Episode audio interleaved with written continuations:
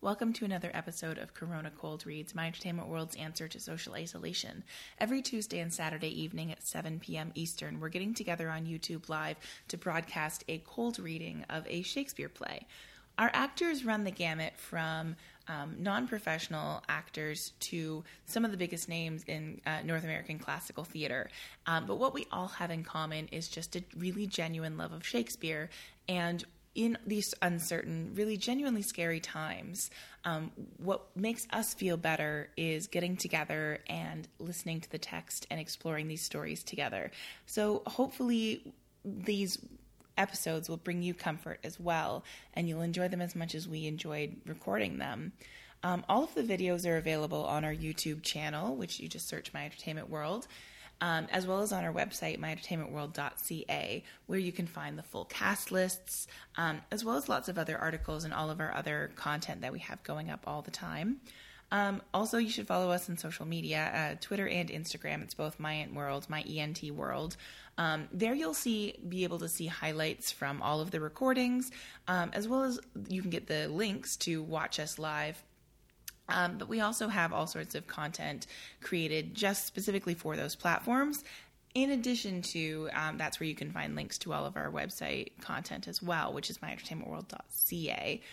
Um, the videos do stay up after the live recording, so you can watch them after the fact, or you can catch the audio version in the podcast feed, um, which is you just search My Entertainment World in uh, iTunes, and there you'll find all of our different podcast series where we have the favorite series, the Shakespeare series, the nominee interview series, uh, Corona Cold Reads, Corona Movie Club, Season 1, Episode 1, and the My Entertainment World podcast. Um, tons of different things happening. It's There's never been a better time to subscribe to our podcast. We have so much content happening right now. Um, but you're here for Corona cold reads for Shakespeare. Um, so these are cold reads for the most part. Uh, our actors n- did not have more than a day, maybe two, if they're lucky, um, to look over the text if they wanted to. Most of them didn't have the chance to, so it is just them sitting down and reading it cold. Um, so you'll you'll be able to hear that. There will be some rocky moments and some times when we may have to pause and um, wonder why somebody's got their Zoom on mute, or you know how things happen. Um, we're all adjusting to these new technologies to cope with what we're going through right now. So I hope you enjoy. Our reading today is The Tempest, um, which you're probably familiar with. It's sort of one of those medium plays that's right behind the really, really famous ones, but it's produced fairly often and studied really often. Um, so you're probably fairly familiar with it. Um, basically, we've got some uh, sort of backstory drama uh, with like court intrigue where um, the Duke, or I think he was a Duke, um, some, you know, nobleman of some kind. I don't remember. Uh, Prospero is banished. He's usurped by his brother, um, and he's banished to an island with just his daughter. Um, and they he raises the daughter Miranda by herself on this island and develops all these magical abilities um, by reading a lot, which is kind of like Tempest has this sort of fun angle of like reading can open up all sorts of magical things in your life. Um, there's so much about like the power lies in his texts, um, which I feel like is Shakespeare maybe trying to tell us something. Um, anyway, so he has magical abilities, and then there's a couple characters who live on the island, um, Ariel and Caliban, who basically have been enslaved by um, Prospero. There's a lot of like colonialist themes in this play as well. Uh, depending on how you cast those roles, there's some really interesting things you can find in there. Um, and uh, yeah, so the, the, that's sort of the, the population of the island, and they've been the, Miranda's been raised in total isolation. Then Prospero raises up a, a, tempest, which is a storm, and brings the nobles who wronged him and a few extras to the island uh, for just kind of like hijinks, re- revenge kind of things. And Miranda meets her first men who aren't her father, and uh, the drunk and the clown get mixed up with Caliban, and just stuff happens. And then some gods show up, and uh, yeah, it's a crazy play, um, but it was a really fun read. Um, our Caliban is Nicanor Campos. You're welcoming him back after he oh, a bit of a break, and uh, this was Scott Garland, the one he'd been in all of our plays, but this is the one that he requested in the entire canon, as he wanted to play Ariel, um, and you'll see why uh, in this reading. So, um, and we welcomed also Thomas Goff back as our Prospero, which is always a wonderful time to have Thomas with us. He was a wonderful Prospero. Um, so I hope you enjoy The Tempest. Boatswain! Here, master, what cheer? A good. Speak to the mariners. Fall to it, yarly, or we run ourselves aground. Oh, be stir, be stir. Exit. Enter mariners. Hey, my hearts, cheerly, cheerly, my hearts. Yare, yare, take it a topsail. Tend to the master's whistle. Blow till I'll burst thy wind, if room enough. Enter Alonso, Sebastian, Antonio, Ferdinand, Gonzalo, and others. Good boatswain, have care. Where's the master? Play the men. I pray now, keep below. Where's the master, boatswain? Do you not hear him? Do you not hear him? You bar our labor. Keep your cabins, you do assist the storm. Nay, good, be patient. When the sea is, hence, what cares these roarers for the name of king? To cabin, silence, trouble us not. Good, yet remember whom thou hast aboard. None that I love more than myself. You are a counselor. If you can command these elements to silence and work the peace of the present, we will not hand a rope more. Use your authority. If you cannot, give thanks you have lived so long, and make yourself ready in your cabin for the mischance of the hour, if it so happen. Cheerly, good heart! Out of our way, I say!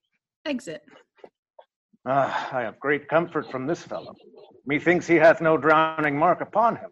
His complexion is perfect gallows. Stand fast, good fate, to his hanging, make the rope of his destiny our cable. For our own doth little advantage. If he be not born to be hanged, our case is miserable. Exit. Re-enter bosun. Down with the topmast! Yare! Lower! Lower!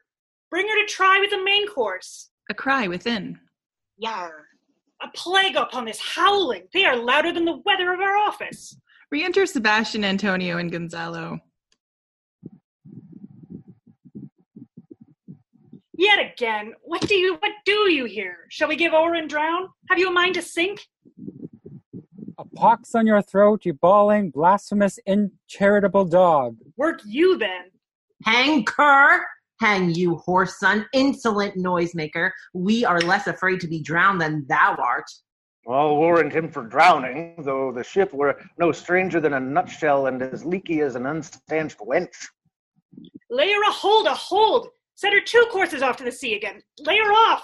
Enter mariners, wet. Alas, to prayers, Prayers to prayers to prayers. What? Must our mouths be cold? The king and prince at prayers, let's assist them, for our case is as theirs. I'm out of patience. We are merely cheated of our lives by drunkards.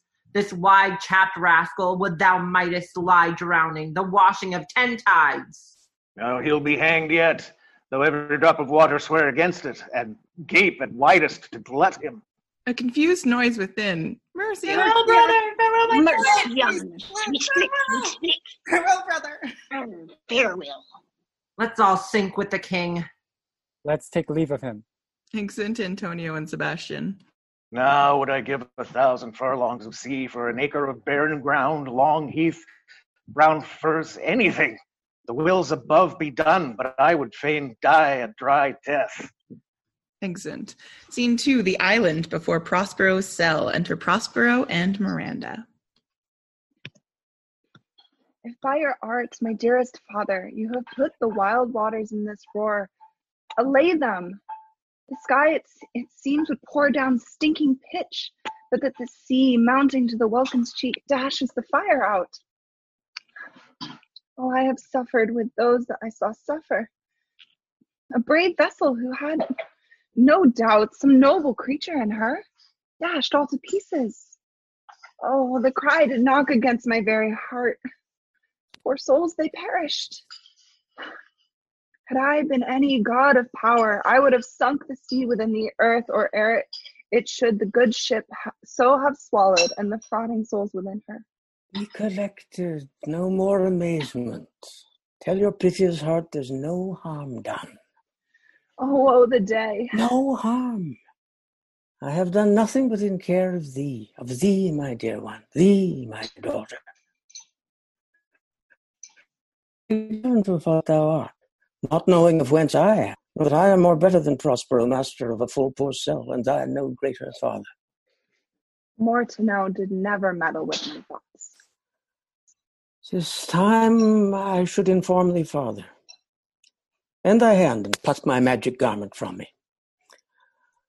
So, lie there, my art. Wipe thou thine eyes, have comfort. The direful spectacle of the wreck which touched the very virtue of compassion in thee, I have with such provision in mine art so safely ordered that there is no soul, no, not so much perdition as an hair betid to any creature in the vessel which thou heardst cry, which thou sawest sink. Sit down. For thou must now know, father. You have often begun to tell me what I am, but stopped and left me to bootless inquisition, concluding, Stay, not yet. The hour's now come. The very minute bids thee ope thine ear. Obey and be attentive. Canst thou remember a time before we came unto this cell? I do not think thou canst, for then thou wast not out three years old. Certainly, sir, I can. By what? By any other house or person? Of anything the image tell me that hath kept with thy remembrance? Tis far off, rather like a dream than an assurance that my remembrance warrants. Had I not four or five women once that tended me? Thou hadst, and more, Miranda. But how is it that this lives in thy mind? What seest thou else in the dark backward and abysm of time? If thou rememberest aught ere thou camest here, uh, how thou camest here, thou mayest. But that I do not. Twelve years since, Miranda, twelve years since, thy father was the Duke of Milan and the Prince of Power. Sir, are not you my father? My mother was a piece of virtue, and she said thou wast my daughter. And thy father was Duke of Milan, and thou his only heir and princess no worse issued. Oh, the heavens! What foul play had we that we came from thence? Oh, blessed west we did. Both, both, my girl. By foul play, as thou sayest, we were heaved thence, but blessedly hope hither. Oh, my heart bleeds to think of the team that I have turned you to, from which is my remembrance. Please you farther? My brother and thy uncle, called Antonio, I pray thee mark me, that a brother should be so perfidious. He whom next thyself of all the world I loved, and to him put the manage of my state, as at that time through all the signories it was the first, and Prospero the prime duke, being so reputed in dignity and for the liberal arts without a parallel, those being all my study, the government I cast upon my brother, and to my state grew stranger, being transported and wrapped in secret studies. Thy false uncle, dost thou attend me? Sir, most heedfully. Uh, being once perfected how to grant suits, how to deny them, who to advance, who to trash for overtopping, new created the creatures that were mine. I say, or changed them, or else new formed them, having both the key of officer and office, set all hearts of the state to what tune pleased his ear. That now he was the ivy which had hid my princely trunk, and sucked my verdure out on't. Thou attendst not. Good sir, I do. Well, I pray thee mark me. I, thus neglecting worldly ends, all dedicated to closeness and the bettering of my mind, with that which, but by being so retired, or prized all popular rate, in my false brother awaked an evil nature. And my trust, like a good parent, did beget of him a falsehood in its contrary as great as my trust was, which has indeed no limit, a confidence sans bound.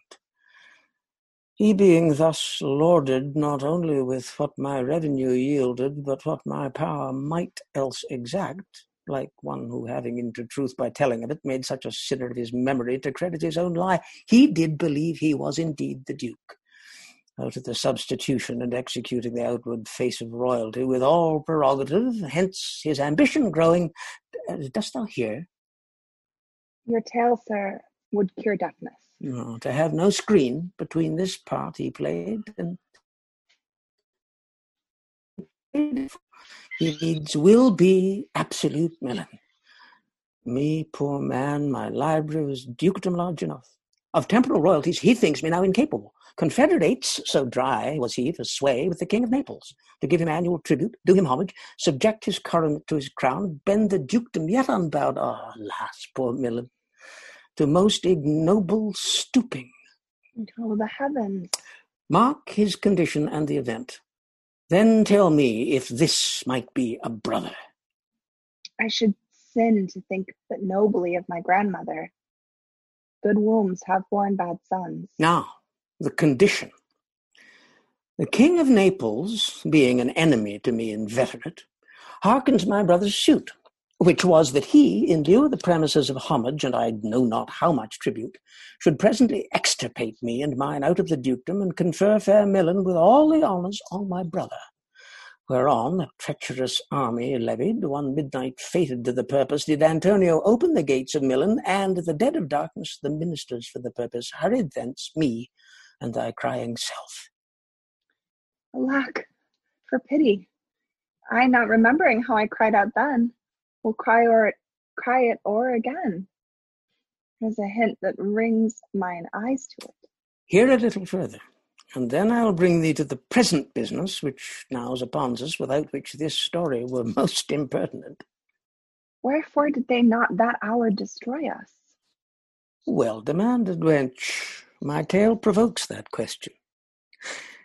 Dear, they durst not, so dear the love my people bore me.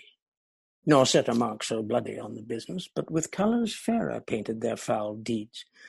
In few they hurried us aboard a bark, bore us some leagues to sea, where they prepared a rotten carcass of a boat, not rigged, nor tackled, sail, nor mast, the very rats instinctively had quitted. And there they hoist us, to cry to the sea that roared to us, to sigh to the winds whose pity sighing back again did us but loving wrong. Alack, what trouble was I then to you? Oh, what cherubim thou wast that did preserve me, that didst smile, infused with a fortitude from heaven, when I have decked the sea with drops full salt under my burthen groaned, which raised me, it raised in me an undergoing stomach to bear up against what should ensue. How came we how came we ashore? By providence divine. Some food we had, and some fresh water that a noble Neapolitan, Gonzalo, out of his charity, being then appointed master of this design, did give us, with rich garments, linens, stuffs, and necessaries, which since have steadied much. So of his gentleness, knowing I loved my books, he furnished me from mine own library with volumes that I prize above my dukedom. Would I might but ever see that man. Now I arise. Resumes his mantle. Sit still, and hear the last of our sea sorrow. Here in this island we arrived, and here have I, thy schoolmaster, made thee more profit than other princesses can, that have more time for vainer hours and tutors not so careful. Heavens, thank you for it. And now, I pray you, sir, for still 'tis beating in my mind, your reason for raising this sea storm? No, thus far forth. By accident most strange, bountiful fortune, now my dear lady, hath mine enemies brought to this shore, and by my prescience I find my zenith doth depend upon a most auspicious star, whose influence, if now I court not, but omit, my fortunes will ever after droop. Here, uh, cease more questions. Thou art inclined to sleep. 'Tis a good dulness. Give it way. I know thou canst not choose. Miranda sleeps. Come away, servant, come. I'm ready now. Approach, my Ariel, come. Enter Ariel. All hail, great master. Grave Sir Hail.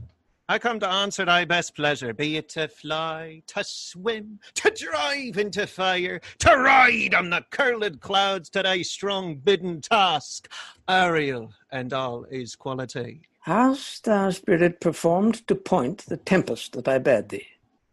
To every article. I boarded the king's ship, now to beak, now to waist, the deck, in every cabin I flamed amazement. Sometime I divided and burn in many places on the topmast, the yards and the bowsprit would I flame distinctly, then meet and join Jove's lightning, the precursors of the dreadful thunderclaps, more momentary and out of running, were not the fire and cracks. Of sulphurous roaring the most mighty Neptune seemed to besiege and make his bold waves tremble. Yea, his dread part tried and shake. My brave spirit. Who was so firm, so constant that this toil, this coil could not infect his reason? Not a soul, but felt a fever of the mad and played some tricks of desperation. All but mariners plunged in the foaming brine and quit the vessel. Ah, and then all fire with me. The king's son Ferdinand with hair upstaring. Then like reeds, not hair, was the first man that leapt, cried, Yar! Hell is empty, and the devils are here! That's my spirit. But was not this nigh shore? Oh, close by, my master. But are they, Ariel, safe? Not a hair perished. On their sustaining garments, not a blemish, but fresher than before. Eh? And as thou badest me in troops, I have uh, dispersed them about the isle. The king's son have I landed by himself, whom I left cooling off of the air with sighs in an odd angle of the isle, and sitting, his arms in his sad knot. Of the king's ship, the mariners say how thou hast disposed, and, and all the rest of the fleet. Safely in harbour is the king's ship, in the deep nook where once. Thou calledst me up at the midnight to fellow dew from the stool of eh? there she hid. The mariners all under arches stowed, who, with a charm joined to their suffered labour, I have left asleep for the rest of the fleet, and are upon the Mediterranean float, bound sadly for Naples, bye-bye, sounding that they saw the king shipwrecked, and this great person perished. Ariel, thy charge exactly is performed, but there's more work. What's the time of the day? Uh, past the mid-season. Uh, at least two glasses. The time twixt six and now must by us both be spent most preciously. Ahem. uh, is there more toil? Since thou dost give me pains, let me remember thee, what thou hast promised which has not yet performed me. Oh, no. Moody, what is thou canst demand? uh, my liberty? Before the time be out, no more. I prithee, remember, I have done thee worthy service, told thee no lies, made thee no mistakens, served without or grudge or grumblance. Thou didst promise to bate me a full year. Dost thou forget from what a torment I did free thee? No. Thou dost, and thinkst it much to tread the ooze of the salt deep, to run upon the sharp wind of the north, to do me business in the veins of the earth when 'tis baked with frost. I do not, sir. Thou liest, malignant thing. Hast thou forgot the foul witch Sycorax, who with age and envy was grown into a hoop, hast thou forgot her? No, sir. Thou hast. Where was she born? Speak, tell me. Sir, in Argier. Oh, was she so? I must once in a month recount what thou hast been, which thou forgetst. This damned witch Sycorax, for mischiefs manifold and sorceries terrible to enter human hearing, from Argier, thou knowest, was banished. For one thing she did, they would not take her life. Is not this true? Aye, sir. This blue-eyed hag was hither brought with child, and here was left by the sailors. Thou, my slave, as thou reportst thyself, was then her servant. And for thou wast a spirit too delicate to act her earthy and abhorred commands, refusing her grand hests, she did confine thee by help of her more potent ministers, and in her most unmitigable rage, into a cloven pine, within which rift imprisoned thou did painfully remain a dozen years, within which space she died and left thee there, where thou didst vent thy groans as fast as mill wheels strike. This island, save for the son that she did litter here, a freckled whelp hag born, not honoured with a human shape. Yes, Caliban, her son. Dull thing, I say so. He, that Caliban, whom now I keep in service. Thou best knowst what torment I did find thee, and thy groans did make wolves howl and penetrate the breasts of ever angry bears. It was a torment to lay upon the damned which Sycorax could not again undo. It was mine art when I arrived and heard thee, that made gape the pine and let thee out. I thank thee, master. If thou more murmurst, I will rend an oak and peg thee in his knotty entrails till thou hast howled away twelve winters. Pardon, master. I will be correspondent to command, and do my spiriting gently. Do so. And after two days, I will discharge thee. That's my noble master, eh? what shall I do? Say what? What shall I do? Oh? Go make thyself like a nymph of the sea. Be subject to no sight but thine and mine, invisible to every eyeball else. Go take this shape and hither come it. Go, hence, with diligence. Exit Ariel. Awake, dear heart, awake. Thou hast slept well. Awake. The strangeness of your story put heaviness in me. Shake it off. Come on, we'll visit Caliban, my slave, who never yields us kind answer. Is a villain, sir. I do not love to look on. But as 'tis, we cannot miss him. He does make our fire, fetch in our wood, and serves in offices that profit us. What ho, slave! Caliban! Thou earth, thou, speak! There's wood enough within. Come forth, I say, there's other business for thee. Come, thou tortoise, when? Ariel like a water nymph. Fine apparition. My quaint Ariel, hark in thine ear. My lord, it shall be done. Exit. Thou poisonous slave, got by the devil himself upon thy wicked dam, come forth! Enter Caliban. As wicked dew as ever my mother brushed with raven's feather from unwholesome fen, drop on you both. Southwest blow on ye and blister you all o'er. For this be sure tonight thou shalt have cramps, side stitches that shall pen thy breath up. Urchins shall for that vast of night that they may work all exercise on thee. Thou shalt be pinched as thick as honeycomb, each pinch more stinging than bees that maiden. I must eat my. This island's mine, by Sycorax, my mother, which thou takest from me. When thou camest first, thou strokest me, and made much of me. Wouldst give me water with, with berries in't, and teach me how to name the bigger light, and, and how the less that burn by day and night, and then I loved thee and showed thee all the qualities of the isle, the fresh springs, brine pits, barren place, and fertile. Cursed be I that did sow all the charms of Sycorax, toads, beetles, bats, light on you for I am all the subjects that you have, which first was mine own king. And here you sty me in this hard rock, whilst you do keep from me the rest of the island.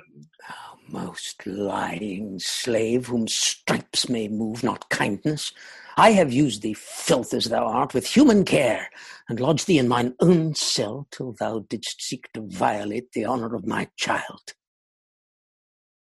Oh. oh. Would it had been done? Thou didst prevent me. I had peopled else this isle with Caliban. Abhorred slave, which any print of goodness will not take, being capable of all ill, I pitied thee, took pains to make thee speak, taught thee each hour one thing or another. When thou didst, savage, know thine own meaning, but wouldst gabble like a thing most brutish, I endowed thy purposes with words and made them known. But thy vile race, though thou didst learn, had that in which good natures could not abide to be with. Therefore wast thou deservedly confined into this rock, who hadst deserved more than a prison. Yeah, you taught me language. And my profit on't is I know how to curse. The red plague rid you for learning me your language. Hag seed hence! Fetch us in fuel, and be quick, thou best, to answer other business. Shrugst thou, malice? If thou neglectst or dost unwillingly what I command, I'll rack thee with old cramps, fill all thy bones with raw. Beast shall tremble at thy din. Oh, pray thee. I must obey. His art is of such power, it would control my dam's god, Setebos, make a vassal of him. So, slave, hence! Exit Caliban. Re-enter Ariel, invisible, playing and singing. Ferdinand following.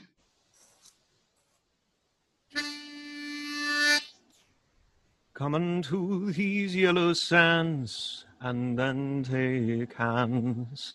Courtesied when you haven't kissed the wild waves whist. Footed feety here and there, and swept sprites the burthen bear. Hark, hark, the watchdogs bark. Hark, hark, I hear a strain of strutting chanticleer cry cock a diddle doe. this music be? In the air or the earth? It sounds no more, and sure it waits upon some god of the island. Sitting on a bank, weeping again the king my father's wreck, this music crept by me upon the waters, allaying both their fury and my passion with its sweet air. Thence I've followed it, or it hath drawn me rather, but 'tis gone. No, it begins again.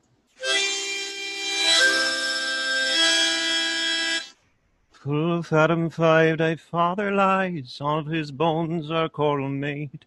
Those are pearls that were his eyes, nothing of him that doth fade, but doth suffer a sea change into something rich and strange. Seen him zarly ring his bell.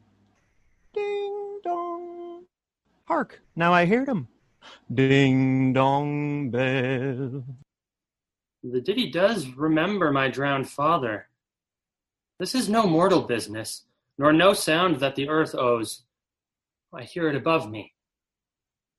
The fringed curtains of thine eye advance, and say what thou seest yond. What is it? A spirit? Lord, how it looks about. Believe me, sir, it carries a brave form. But 'tis a spirit. No, wench.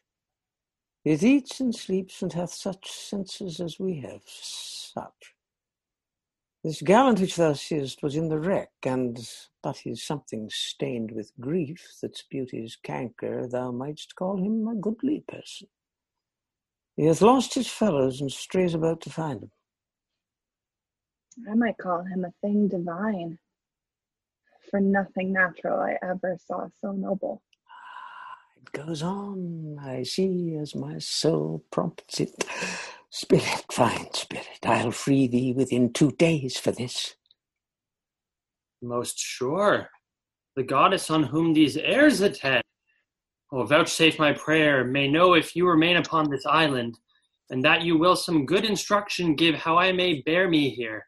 My prime request, which I do last pronounce, is Oh, you wonder if you be made or no. No wonder, sir, but certainly a maid. My language. Heavens! I am the best of them that speak this speech, were I but where 'tis spoken. How? The best? What wert thou if the king of Naples heard thee? A single thing, as I am now, that wonders to hear thee speak of Naples. He does hear me, and that he does, I weep. Myself am Naples, who with mine eyes never since at ebb beheld the king my father wrecked. Alack for mercy.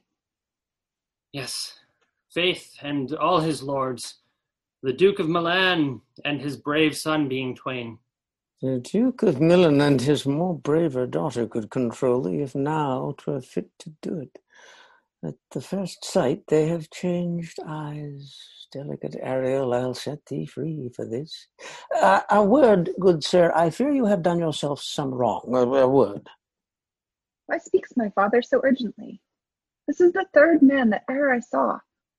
The first that e'er I sighed for. Pity moved my father to be inclined my way. Oh, if a virgin and your affection not gone forth, I'll make you the queen of Naples. Soft, sir, one word more. They are both in either's powers, but this swift business I must uneasy make, lest too light winning make the prize light. One word more. I charge thee that thou attend me. Thou dost here usurp the name thou owest not, and hast put thyself upon this island as a spy to win it from me, the lord on't. No, as I am a man. There's nothing ill can dwell in such a temple. If the ill spirit have so fair a house, good things will strive to dwell with it. Follow me. Uh, speak not you for him, he's a traitor. Come, I'll manacle thy neck and feet together. Sea water thou shalt drink, thy food shall be the fresh brook mussels, withered roots and husks wherein the acorn cradled. Follow. No, I will resist such entertainment till mine enemy has more power. Draws and is charmed from moving. Oh, dear father, make not too rash a trial of him, for he's gentle and, and not fearful. What? I say, my foot, my tutor. Put thy sword up, traitor, who makes a show but darest not strike. Thy conscience is so possessed with guilt. Come from thy wand, for I can here disarm thee with this stick and make thy weapon drop. I beseech you, father. Hence, hang not on my garments. Sir, have pity. I'll be his surety. Silence! One word more shall make thee chide thee, if not hate thee. What an advocate for an impostor! Shh! Thou think'st there is no more such shapes as he, having seen but him and Caliban? Foolish wench! To the most of men, this is a Caliban, and they to him are angels. My affections are then most humble. I have no ambition to see a goodlier man. Come on, obey. Thy nerves are in their infancy again, and have no vigor in them. So they are. My spirits, as in a dream, are all bound up. My father's loss, the weakness which I feel, to wreck of all my friends, nor this man's threats, to whom I am subdued, are but light to me. Might I but through my prison once a day behold this maid, all corners else of the earth let liberty make use of. Space enough have I in such a prison. It works. Come on. Thou hast done well, fine Ariel. Follow me. Hark, what thou else shall do me. Be of comfort. My thought, my father's of a better nature, sir, than he appears by speech. This is unwanted which now come from him. Thou shalt be free as mountain winds, but then exactly do all points of my command.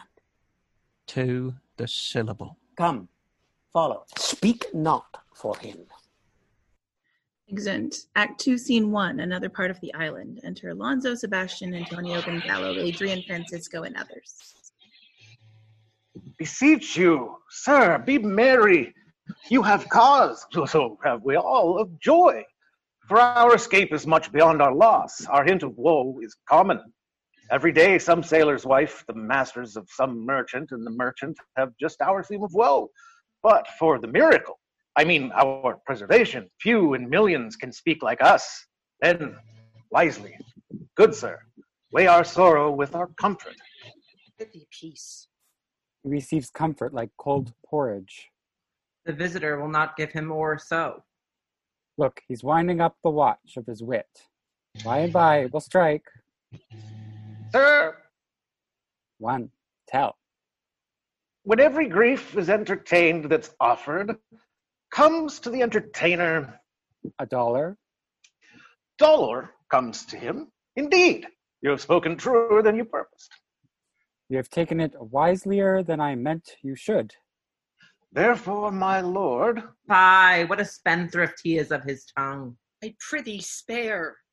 well, I have done, but yet, Which We'll of talking. he, which of he or Adrian, for a good wager, first begins to crow? The old cock. The cockerel. Done. The wager? A laughter. A match. Though this island seemed to be desert, desert, so you're paid. uninhabitable and almost inaccessible, Yet. yet He could not mist. It must needs be of subtle, tender, and delicate temperance. Temperance was a delicate wench. Aye, and a subtle, as he most learnedly delivered. Mm, the air breathes upon us here most sweetly. As if it had lungs and rotten lungs. Or as twere perfumed by a fen. here is everything advantageous to life. True, save means to live. Of that there's none, or little. How lush and lusty the grass looks, how green. The ground indeed is toddy. With an eye of green in it. He misses not much. No, he doth mistake the truth totally. But the rarity of it is, which is indeed almost beyond credit, As many vouched rarities are. that our garments, being as they were, drenched in the sea, hold notwithstanding their freshness and glosses, being rather new dyed than stained with salt water. If one but of his pockets could speak, would it not say he lies? Aye, or very falsely, po- falsely pocket up his report. Methinks our garments are now as fresh as when we put them on first in Africa, at the marriage of the king's fair daughter Claribel to the king of Tunis. 'Twas a sweet marriage, and we prosper well in our return. Tunis was never graced before with such a paragon to their queen. Not since widow Dido's time. Widow, a pox of that. How came that widow in? Widow Dido. What if he had said, Widower Aeneas, too, good lord? How how you take it? Widow Dido, said you. You make me study of that. She was of Carthage, not of Tunis. This Tunis, sir, was Carthage. Carthage? I assure you, Carthage. His word is more than, than the miraculous harp. He hath raised the wall and houses too. What impossible matter will he make easy next? I think he will carry this island home in his pocket and give it his son for an apple. Oh, and, and sowing the kernels of it in the sea bring forth more islands. Aye. Why, in good time. Sir, we were talking that our garments seem now as fresh as when we were at Tunis at the marriage of your daughter, who is now queen. And the rarest that e'er came there. Bate, I beseech you, widow Dido. Oh, widow Dido. Aye, widow Dido. Is not, sir, my doublet as fresh as the first day I wore it? I mean, in a sort, That sort was well fished for. when I wore it at your daughter's marriage. Cram these words into mine ears against the stomach of my sense. Would I had never married my daughter there, for coming thence my son is lost, and in my rate she too, who is so far from Italy removed, I ne'er again shall see her. O thou, mine heir of Naples and of Milan, what strange fish hath made his meal on thee? Sir, he may live, I saw him beat the surges under him and ride upon their backs. He trod the water, whose he flung aside and breasted the surge most swoln that met him. His bold head above the contentious waves he kept, and oared himself with his good arms in lusty stroke to the shore that o'er his wave-worn basis bode, as stooping to relieve him. I not doubt he came alive to land. No, no, he's gone. Sir, you may thank yourself for this great loss. That would not bless our Europe with your daughter, but rather lose her to an African, where she at least is banished from your eye, who hath cause to wet the grief on it. Prithee, peace. You were kneeled to and important otherwise by all of us, and the fair soul herself weighed between loath- loathness and obedience, at which end, O the beam should bow. We have lost your son, I fear, forever. Milan and Naples have no more widows in them of this business making, and we bring men to comfort them. The fault's your own. So is the dearest of the loss. My lord Sebastian, the truth you speak doth lack some gentleness and time to speak it in. You rub the sore when you should bring the plaster. Very well. Most chirurgeonly. It is foul weather in us all, good sir, when you are cloudy. Foul weather. Very foul. Had I plantation of this isle, my lord,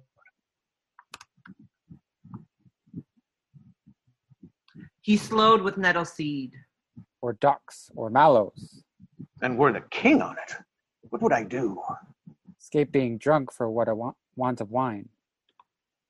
In the Commonwealth, I would, by contraries, execute all things, for no kind of traffic would I admit. No name of magistrate, letters should not be known, riches, poverty, and the use of service, none. Contract, succession, born, bound of land, tilth, vineyard, none. No use of metal, corn, or wine, or oil, no occupation, all men idle, all. And one too, but innocent and pure. No sovereignty, Yet he would be king on it. The latter end of his commonwealth begets the beginning. All things in common nature should produce without sweat or endeavor. Treason, felony, sword, pike, knife, gun, or need of any engine would I not have. But nature should bring force of its own kind, all foison, all abundance, to feed my innocent people. No marrying mon- amongst his subjects. None man, all idle, whores and knaves. I would with such perfection govern, sir, to excel the golden age. God save his majesty. Long live Gonzalo. And, uh, do you mark me, sir? Prithee, no more. Thou dost talk nothing to me. I do well believe your highness, and did it to minister occasion to these gentlemen, who are of such sensible and nimble lungs that they always used to laugh at nothing. 'Twas you we laughed at. Who in this kind of merry fooling am nothing to you. So you may continue and laugh at nothing still. What a blow was there given. And it had not fallen flat long. You are gentlemen of brave mettle. You would lift the moon out of her sphere if she would continue in it five weeks without changing. Enter Ariel, invisible, playing solemn music. We would so, and then go a bat fowling. Nay, good my lord, be not angry. No, I warned you. I will not adventure my discretion so weakly. Will you laugh me asleep, for I am very heavy. Go sleep and hear us.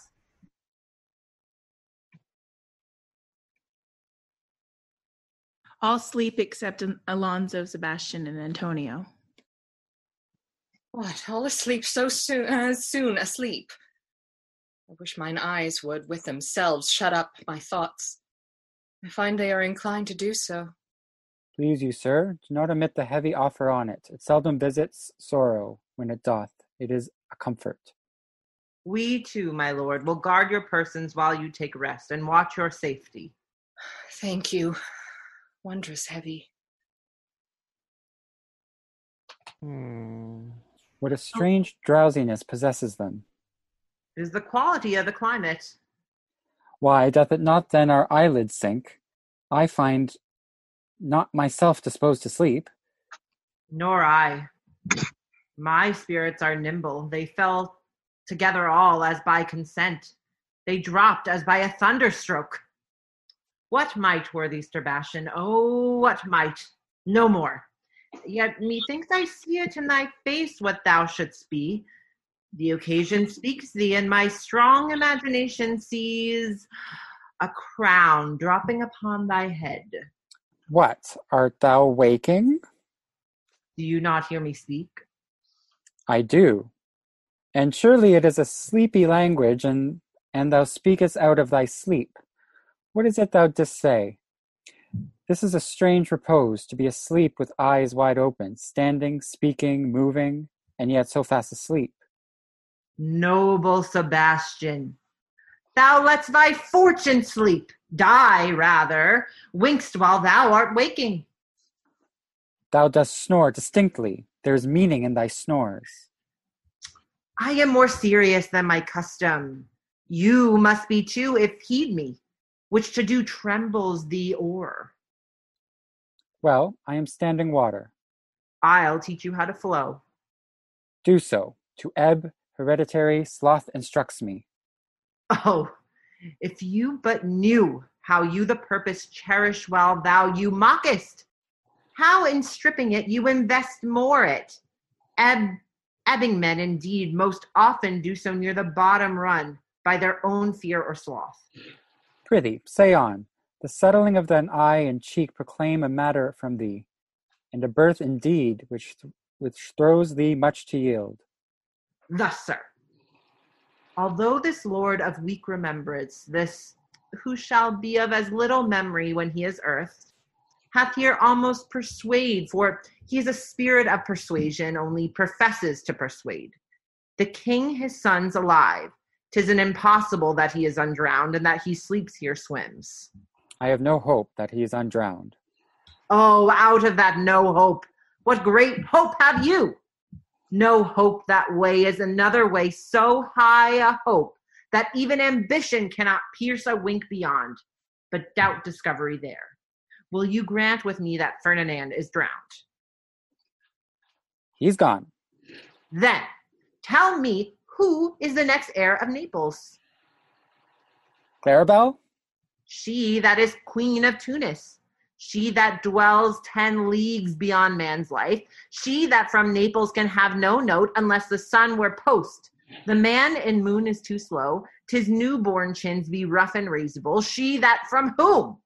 We all were sea swallowed, though some cast again, and by destiny to perform an act whereof what's past is prologue.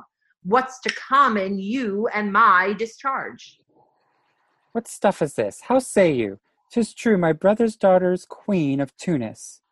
So is she heir of Naples. Twixt which regions there is some space.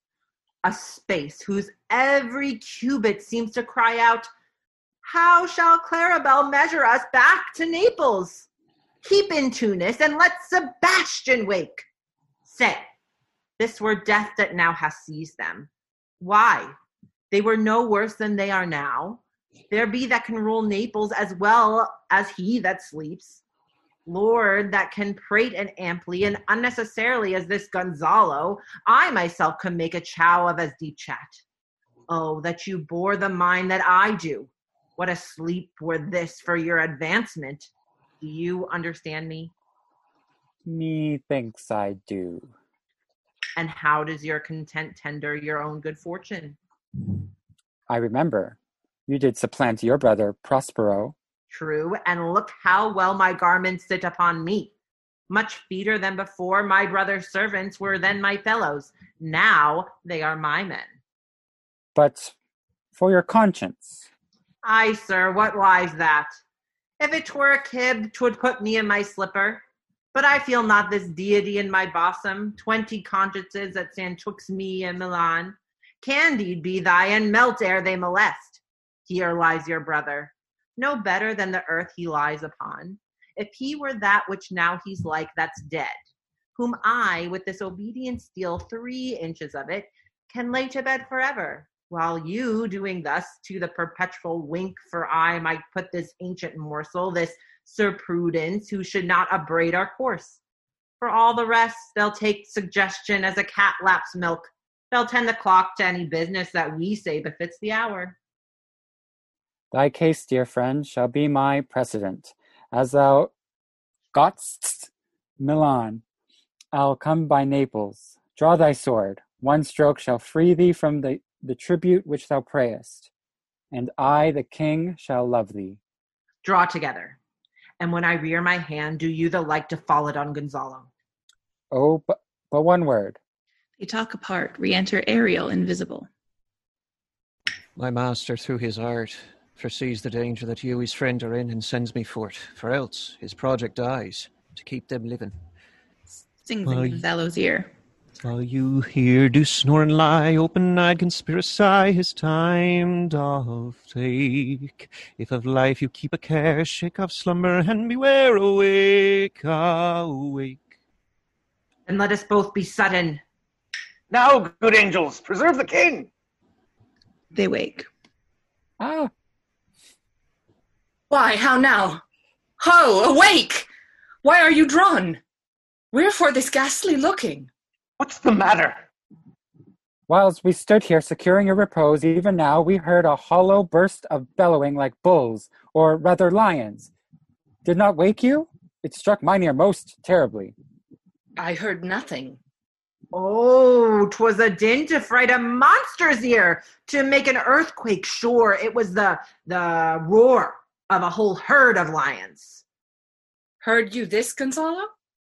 Upon mine honor, sir, I heard a humming, and not a strange one too, which did awake me. I shaked you, sir, and cried. As mine eyes opened, I saw their weapons drawn. There was a noise, that's verily. Tis best we stand upon our guard, or that we quit this place. Let's draw our weapons. Lead off this ground, and let's make further search for my poor son. Heavens keep him from these beasts, for he is sure in the island. Lead away. Prospero, my lord, shall know what I have done. So, king, go safely on to seek thy son. Exeunt. Scene two, another part of the island. Enter Caliban with a burden of wood, a noise of thunder heard.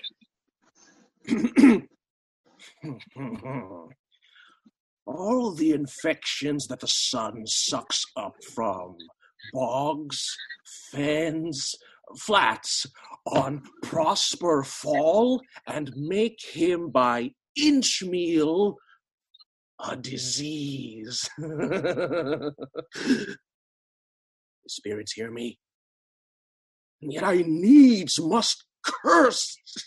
But they'll they'll nor pinch, fright me with urchin shows to pitch me in the mire, nor lead me like a firebrand in the dark out of my way, unless he bid 'em. For every trifle are they set upon me. Sometimes like apes that mow and chatter at me, and after bite me. Then like hedgehogs, which lie tumbling in my barefoot way and mouth pricks at my footfall. Sometime am I all wound with adders, who with cloven tongues hiss me into madness. Oh, lo, lo, lo, lo, now, lo!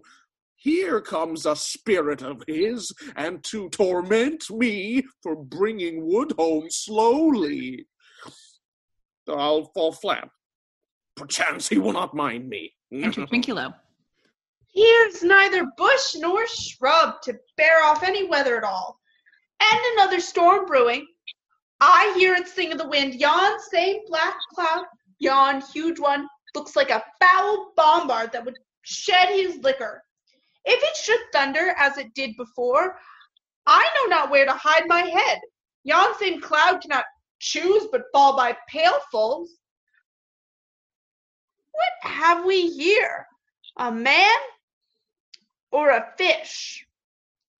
Dead or alive? A fish. He smells like a fish. A very ancient and fish-like smell. A kind of not of the newest poor John. Strange fish. Were I in England now, as once I was, and had but this fish painted, not a holiday fool there but would give a piece of silver. There would this monster make a man. Any strange beast there makes a man. When they will not give a doit to relieve a lame beggar, they will lazy out ten to see a dead Indian. Legged like a man and his fins like arms. Warm on my troth. I do now let loose my opinion. Hold it no longer. This is no fish, but an islander that hath lately suffered by a thunderbolt. Thunder. Alas, the storm is come again. My best way is to creep under his gabardine. There is no other shelter hereabouts. Misery acquaints a man with strange bedfellows. I will here shroud till the dregs of the storm be past. Enters Stefano singing, a bottle in his hand. I shall no more to sea to sea. Here shall I die ashore. This is a scurvy tune to sing at a man's funeral. Well, here's my comfort. The master, the swab of the boatswain, and I, the gunner and his mate, loved Mal, Meg, and Marion and Marjorie, but none of us cared for Kate, for she had a tongue with a tang, would cry to a sailor, Go hang! She loved not the savour of tar nor of pitch, yet a tailor might scratch her where she did itch. Then to sea, boys, and let her go hang. Eh, this is a scurvy tune too, but here's my comfort. Ouch! Do not torment me. Ow, ow, ow. What's the matter? Have we devils here? Do you put tricks upon with savages and men of India? I've not escaped drowning to be afeard now of your four legs. For it hath been said, as proper a man as ever went on four legs cannot make him give ground, and it shall be said so again while Stefano breathes at his nostrils. Mm, The spirit torments me. Tis some monster of the isle with four legs who hath got it, as I take it Nagu. Where the devil should he learn our language? I, I will I will give him some relief, if it be but for that. If I can uh, recover him and keep him tame and get to Naples with him, why he's a present for any emperor that e'er trod on neat's leather. Oh, do not torment me, prithee. Oh, bring my wood home faster. Ow, ow, ow, ow, ow. Oh, he's in a fit now. Does not talk after the wisest. Ye shall taste of my bottle. If he have never drunk wine afore, and will go never to remove his fit, I can recover him and keep him tame. You'll not take too much for him. He shall pay for him that hath him, and that soundly. Thou dost, thou dost me yet but little hurt. Oh, thou wilt anon. I know it by thy trembling. Now Prosper works upon thee. Oh, come on your ways. Hmm? Open your mouth. Open your mouth. Is that? We'll give language to you, cat. Open your mouth. this will shake your shaking.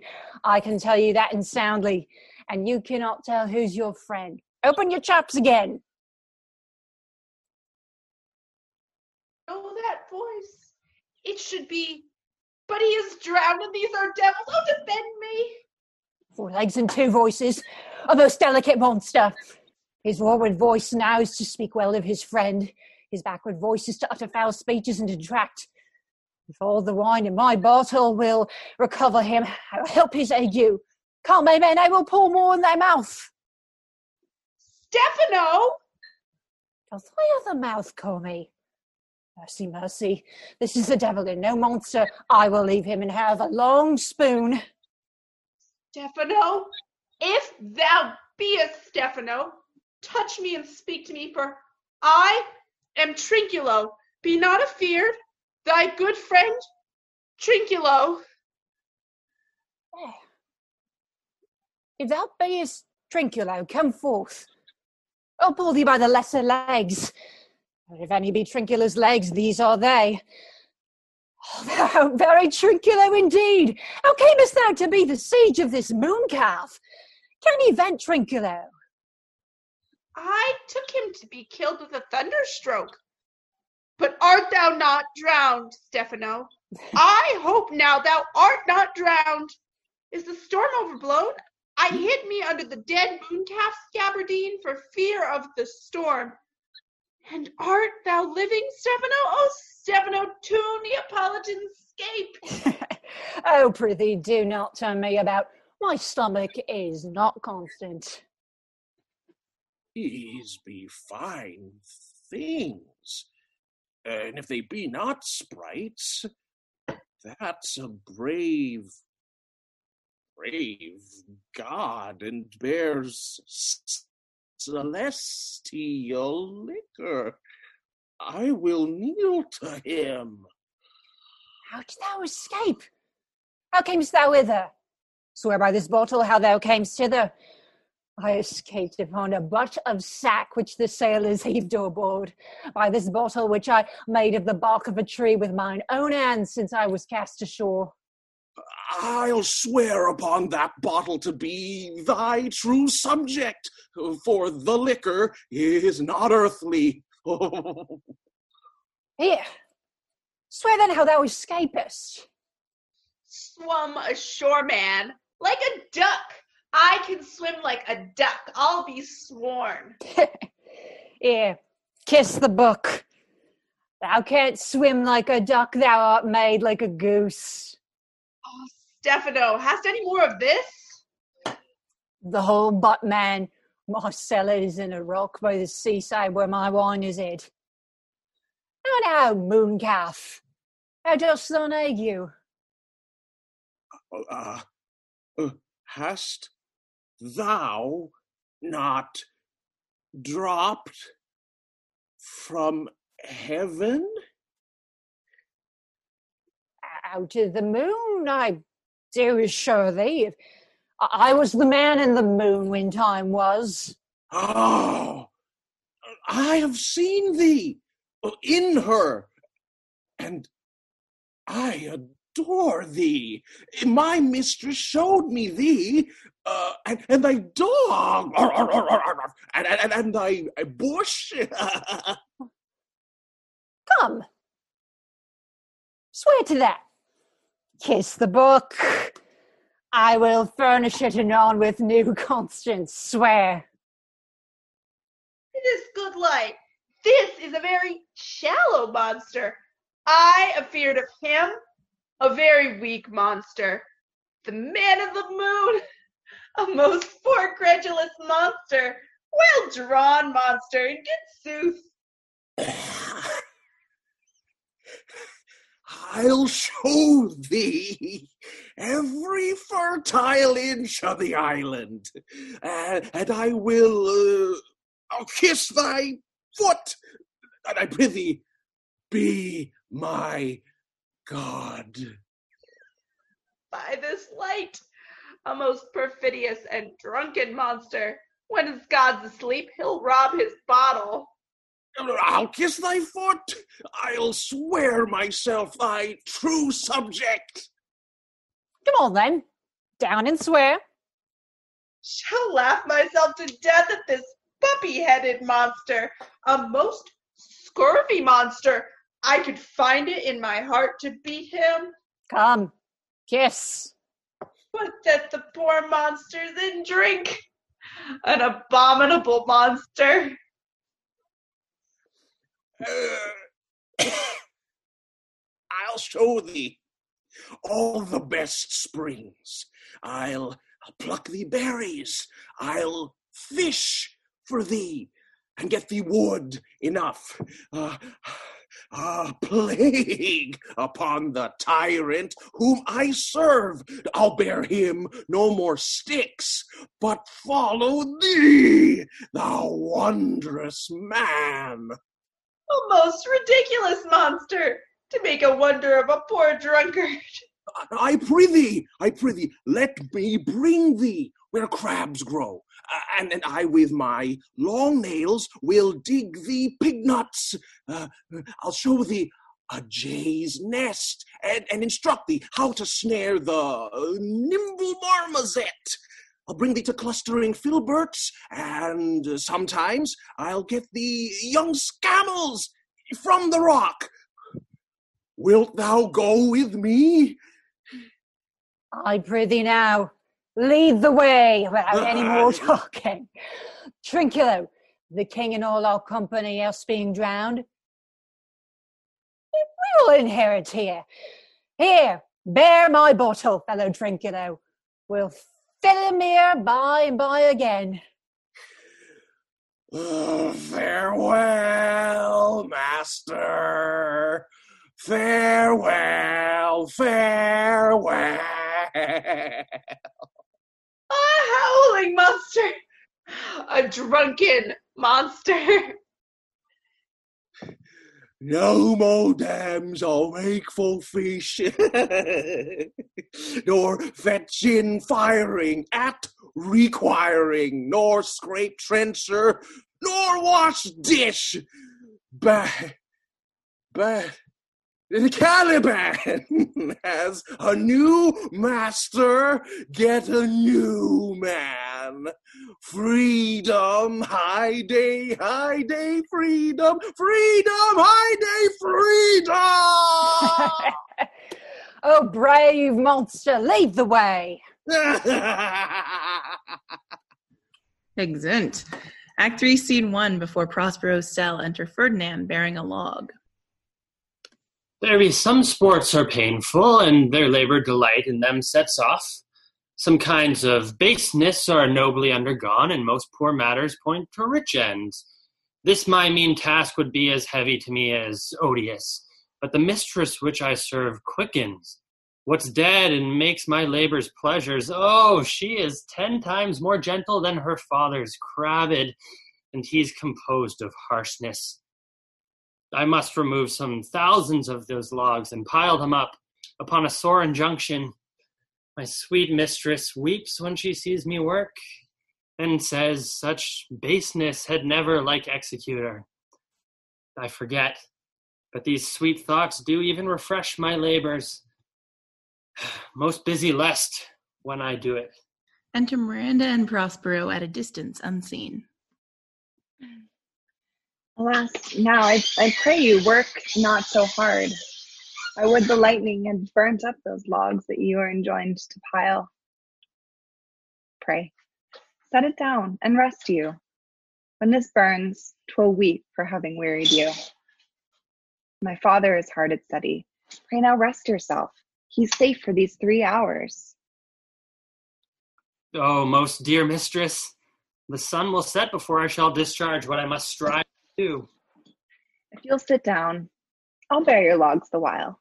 Pray give me that. I'll carry it to the pile. Oh, oh, precious creature. I'd rather crack my sinews, break my back, than you should such dishonor undergo, while I sit lazy by. It would become me as well as it does you, and I should do it with much more ease. For my good will is to it, and yours it is against. Oh, worm, thou art infected. This visitation shows it. You look wearily. Oh, no, noble mistress. Tis fresh morning with me when you are by at night. I do beseech you, chiefly that I might set it in my prayers. What is your name? Miranda. Oh, oh, my father, I have broke your hust to say so. Admired Miranda. Oh, indeed, the top of admiration. Worth what's dearest to the world. Full many a lady I have eyed with best regard, and many a time the harmony of their tongues hath into bondage brought my too diligent ear. For several virtues have I liked several women, never so fun soul, but some defect in her did quarrel with the noblest gratiode and put it to the foil. But you, oh, you, so perfect and so peerless, are created of every creature's best. I do not know one of my sex. No woman's face remember, save from my glass mine own. nor have ever seen more that I may call men than you, good friend. My father, hmm. how features are abroad I am skilless of. But by my modesty, the jewel in my dower, I would not wish any companion in the world but you. Nor can imagination form a shape besides yourself to like of. But I prattle something too wildly, and my father's precepts I therein do forget. I am in my condition a prince, Miranda. I do think a king. I would not so. Then would no more endure this wooden slavery than to suffer the flush fly blow my mouth. Hear my soul speak. The very instant that I saw you, did my heart fly to your services. There resides to make me slave to it, and for your sake am I this patient log man.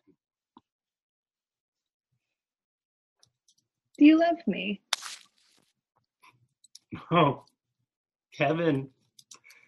Oh, uh, earth, bear witness to this sound and crown what I profess with kind event if I speak true.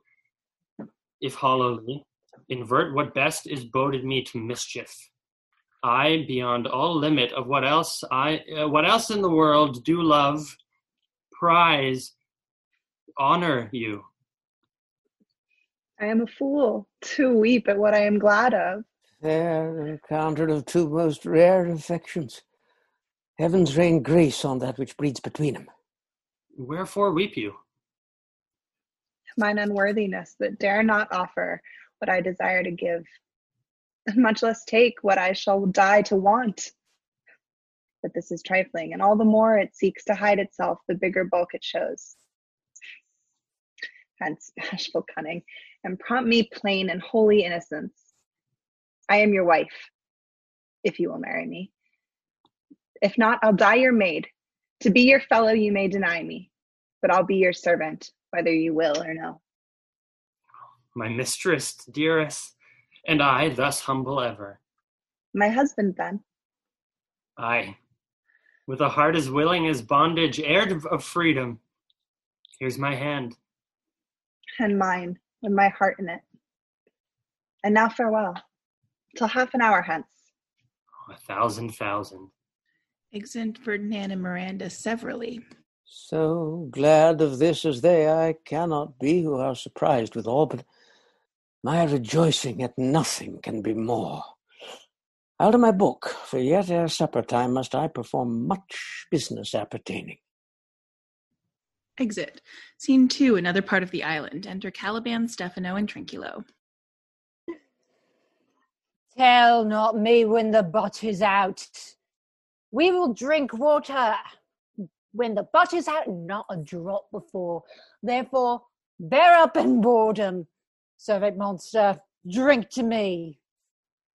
Servant monster, the folly of this island. They say there's but five upon this isle. We are three of them. If the other two be brained like us, the state totters. Drink, servant monster, when I bid thee. Thy eyes are almost set in thy head. Where should they be set else? He were a brave monster indeed if they were set in his tail. My man monster hath drowned his tongue in sack. For my part, the sea cannot drown me. I swear, I could recover the shore five and thirty leagues off and on. By this light, thou shalt be my lieutenant monster, or my standard. Your lieutenant, if you list. He's no standard. We'll not run, Monsieur Monster. Nor go neither. But you'll lie like dogs and yet say nothing neither. Mooncalf, speak once in thy life if thou beest a good mooncalf. Hey, Mooncalf. I'd love to hear you speak. Show your voice is great. How Oh. does thine honor, honor, let me lick thy shoe?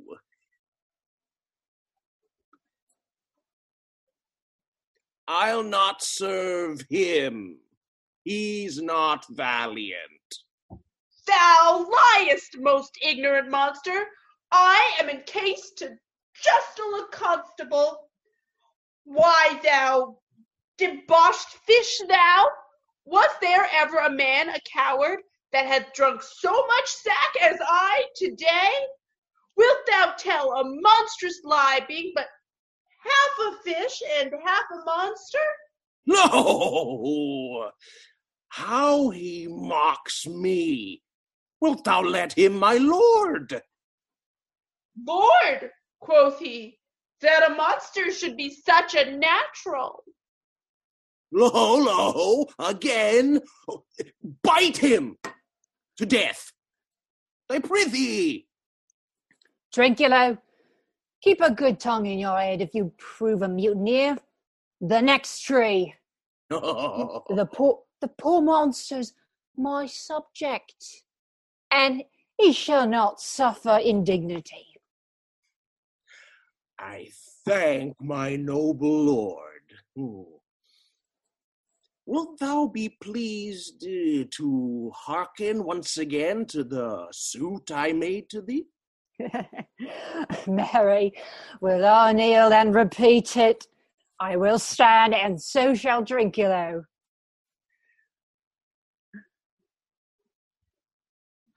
Enter Ariel, invisible.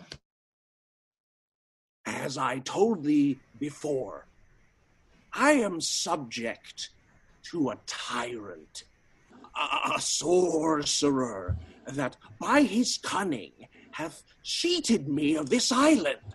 Thou liest! Thou liest, thou jesting monkey, thou! I would my valiant master would destroy thee. I do not lie. Trinculo, if you trouble him any more in his tail, by this end I will supplant some of your teeth. I said nothing. Nothing, and no more. Proceed. I say, by sorcery he got this isle, and from me he got it. But if thy greatness will revenge it on him, for I now I know thou darest, but this thing dare not. That's most certain. Uh, thou shalt be lord of it, and I'll serve thee. Now, now, shall this be compassed? Canst thou bring me to the party? Yea, yea, my lord. I'll yield him thee asleep, where thou mayest knock a nail into his head. Thou liest! Thou canst not! What a pine is this? Thou scurvy patch! I do beseech thy greatness, give him blows. Uh, take his bottle from him. When that's gone, he shall drink naught but brine, for I'll not show him where the quick freshes are. Trinculo, run into no further danger. Interrupt this monster one word further, and by this hand I'll turn my mercy out of doors and make a stockfish of thee. What what did I? I did nothing. I'll go further off. Didst thou not say he lied? Thou liest! Do I? Do I so? Take thou that. As you like this, give me the lie another time. I did not give the lie out of your wits and bearing to a pox of your bottle. This can sack and drinking do a murrain on your monster, and the devil take your fingers. Now forward with your tale. Prithee, stand farther off. beat him enough. After a little time, I'll beat him too. Hey, stand Father, Come, proceed. Why, as I told thee, uh, 'tis custom with him in the afternoon uh, to sleep. There mayst thou brain brain him, having first seized his uh, books, or uh, with a log batter his skull, or punch him with a stake, or uh, cut his weasand with thy knife. Remember first to possess his books, uh, for without them he's but a sot, uh, uh, as as I am, nor hath not one spirit to command. They all do hate him, rootedly as I. It burn but his books. He has brave uh, ooh, ten seals, eh, for so he calls them, uh, which when he has a house, uh, he'll he'll deck with all, uh, and that most. Uh, Oh, that, that, that, that most deeply, deeply to consider is the beauty of his daughter. Oh, he himself calls her a, non-parial. Yeah, I, I, never saw a woman, uh, but only Sycorax, my dam. She, but but but but she, as far surpasseth Sycorax as uh, greatest does least. Is it so brave, alas? Aye, Lord. She will become thy bed, I warrant. Bring thee forth, brave brood. Monster, Huh? I will kill this man. His oh. daughter and I will be king and queen. Save our graces. And Trinculo and thyself shall be uh, viceroys. Dost thou like this plot, Trinculo? Excellent. Give me thy hand. I- I am sorry I beat thee, but while thou livest, keep a good tongue in thy head. Within this half hour will he be asleep. Wilt thou destroy him then? Aye. On mine honour. This will I tell my master. Thou makest me merry. I am full of pleasure. Uh, let us be jocund. Will you troll the catch you taught me but while ere? At thy request, monster, I will do reason, any reason. Come on, Trinculo, let us sing. Flout him and scout him and scout him and flout him. Thought is free. That's not the tune.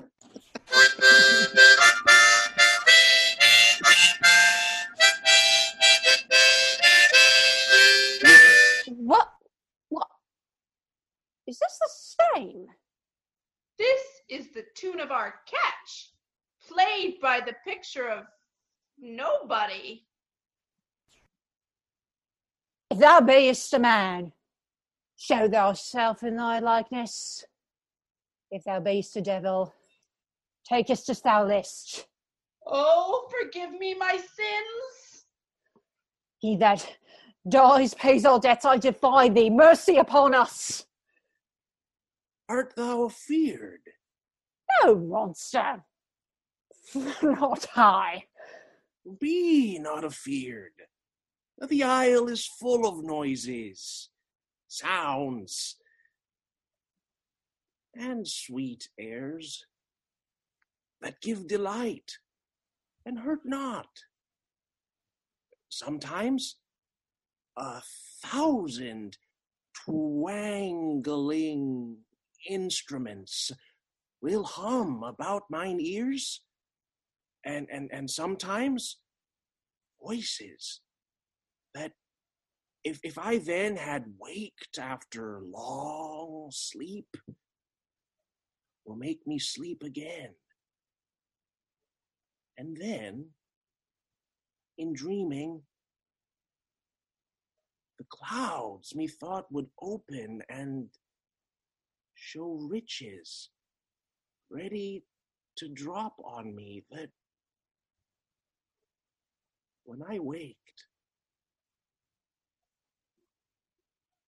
I cried to dream again. This will prove a brave kingdom to me. There, I shall have my music for nothing. When Prospero is destroyed, That shall be by and by. I'll remember the story.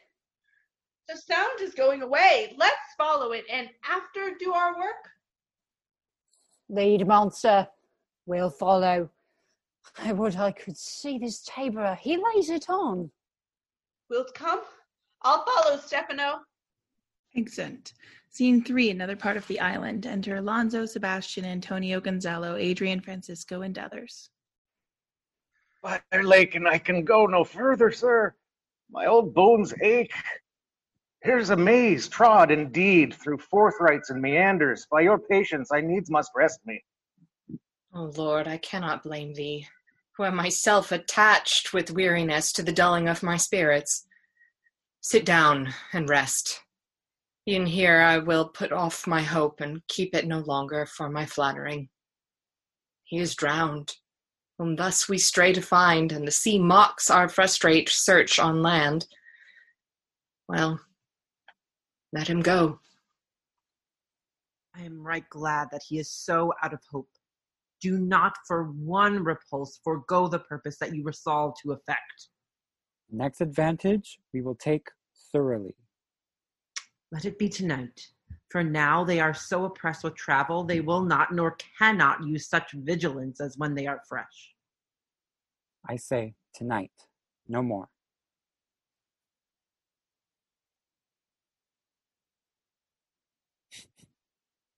Solomon's strange music. What harmony is this?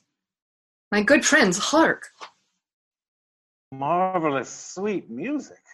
Enter Prospero above, invisible. Enter several strange shapes, bringing in a banquet. They dance about it with gentle actions of salutation, and inviting the king and company to eat, they depart. Give us kind keepers, heavens! What were these? A living drollery. Now I will believe that there are unicorns, that in Arabia there was one tree, the phoenix throne, one phoenix at this hour reigning there. I'll believe both. And what does else want credit come to me? And I'll be sworn 'tis true. Travelers ne'er did lie, though fools at home condemn 'em. If in Naples I should report this now, would they believe me? If I should say I saw such islanders? For certes, these are people of the island, who, though they are of monstrous shape, yet note their manners are more gentle kind than of our human generation. You shall find many, nay, almost any. Honest Lord, thou hast said well, for some of you there present are worse than devils. Cannot too much muse such shapes, such gesture, and such sound expressing, although they want the use of tongue, a kind of excellent dumb discourse. Praise in departing. They vanished strangely. No matter, since they have left their viands behind, we have, for we have stomachs. Will it please you taste of what is here? Not I. Faith, sir, we need not fear. When we were boys, who would believe that there were mountaineers, dewlapped like bulls, whose throats had hanging out wallets of flesh?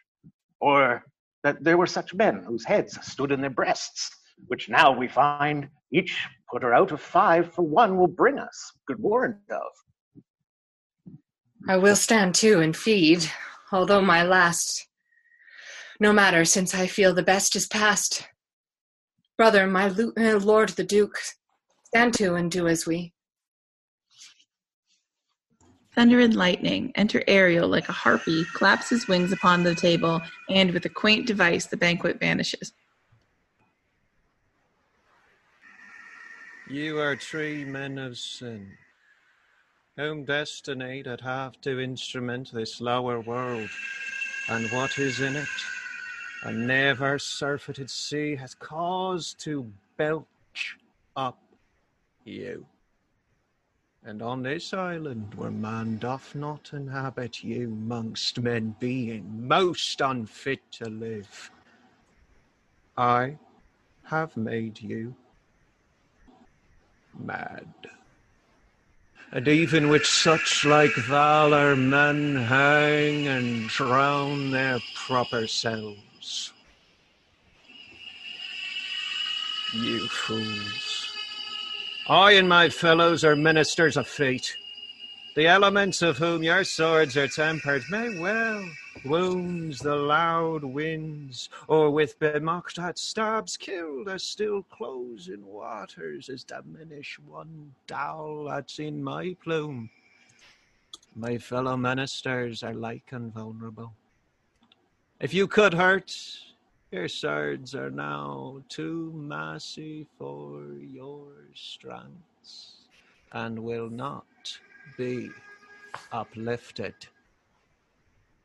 But remember, for that's my business to you, that you tree from Milan did supplant good Prospero, exposed unto the sea which hath requited him and his innocent child, for which foul deeds the powers delaying, not forgetting having incensed the seas and shores, yea, all the creatures against your peace.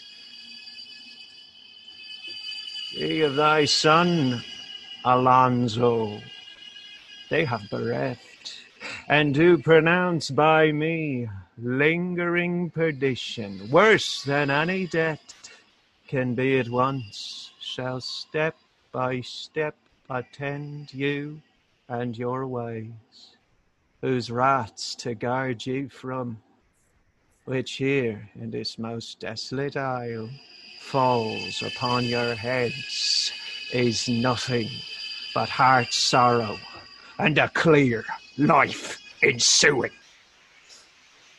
He vanishes in thunder, then, to soft music, enter the shapes again and dance with mocks and mows and carrying out the table.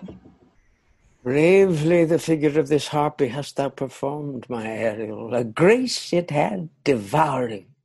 Of my instruction hast thou nothing bated in what thou hast had to say. So, with good life and observation strange, my meaner ministers their several kinds have done. My high charms work, and these mine enemies are all knit up in their distractions. They now are in my power, and in these fits I leave them while I visit young man whom they suppose is drowned, and his and mine left darling. Exit above. In the name of something holy, sir, why stand you in this strange stare? Oh, it is monstrous, monstrous. Methought the billows spoke and told me of it. The winds did sing it to me, and the thunder, that deep and dreadful organ pipe, pronounced the name of Prosper. It did base my trespass. Therefore my son in the ooze is bedded, and I'll seek him deeper than e'er plummet sounded, and with him there lie mudded. But one fiend at a time, I'll fight their legions over. I'll be thy second. Exit Sebastian Antonio. Hmm, all three of them are desperate. Their great guilt, like poison given to work a great time after, now begins to bite their spirits. I do beseech you that are of suppler joints, follow them swiftly and hinder them from what this ecstasy may now provoke them to. Follow, I pray you. Exit. Act 4, Scene 1, before Prospero's cell, enter Prospero, Ferdinand, and Miranda. If I have too austerely punished you, your compensation makes amends.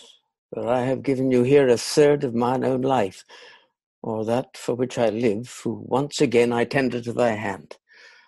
All thy vexations were but my trials of thy love, and thou hast strangely stood the test.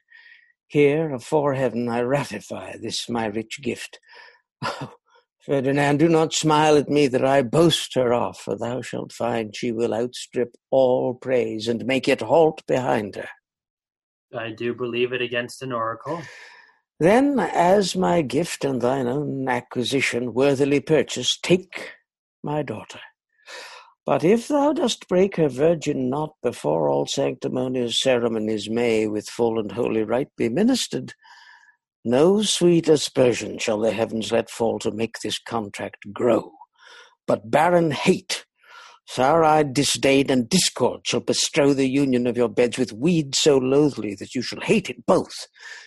Therefore take heed, as Hymen's lamps shall light you. As I hope for quiet days, fair issue and long life, with such love as 'tis now the murkiest den, the most opportune place, the strongest, strongest suggestion, our worser genius can, shall never melt mine honor into lust, to take away the edge of that day's celebration when I shall think, or Phoebus's steeds are foundered, or night kept chained below. Fairly spoke. Sit then and talk with her. She is thine own. But Ariel, my industrious servant, Ariel! Enter Ariel. What would my potent master? Here I am. Thou and thy meaner fellows your last service did worthily perform. Oh, thank you very much. and much. I must use you in such another trick. Go, bring the rabble, or whom I give thee power, here to this place. Incite them to quick motion, for I must bestow upon the eyes of this young couple some vanity of mine art. It is my promise, and they expect it from me. Presently? Aye, with a twink. Oh, before you can say come and go and breed twice and cry so so, each one tripping on his toe will be here with a mop and mope. Do you love me, master? Aye? No? Dearly, my delicate Ariel. Do not approach till thou dost hear me call. Well, I conceive. Exit. Look thou be true. Do not give dalliance too much the rein. The strongest oaths are straw to the fire of the blood. Be more abstemious, or else good night your vow. I warrant you, sir, the white cold virgin snow upon my heart abates the ardor of my liver.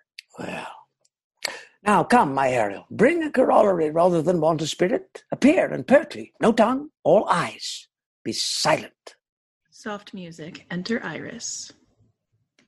Ceres, most bounteous lady, thy rich leas of wheat, rye, barley, vetches, oats, and peas, thy turfy mountains where living live nibbling sheep, and flat meads thatched with stover them to keep.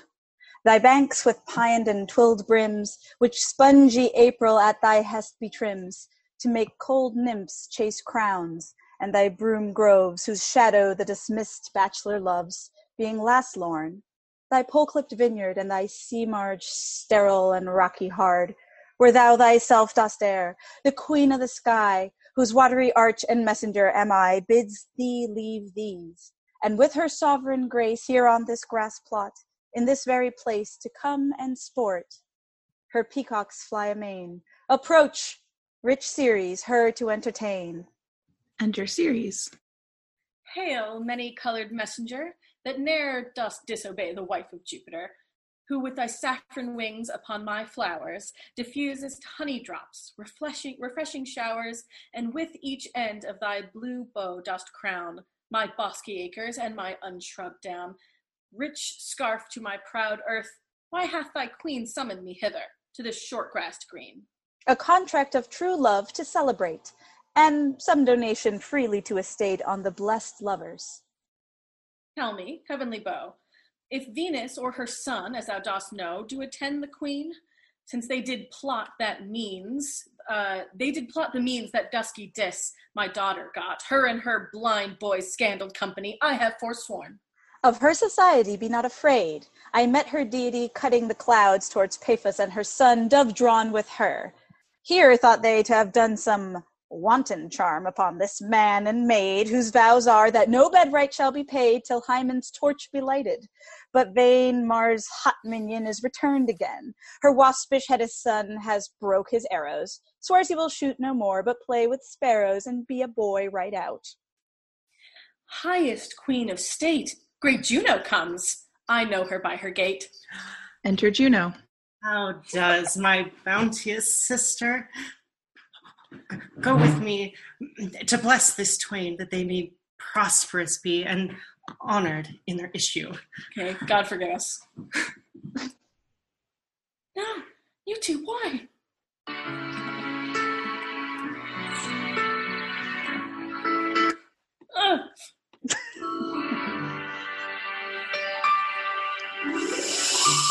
Honor, riches, marriage blessing, long continuance, and increasing.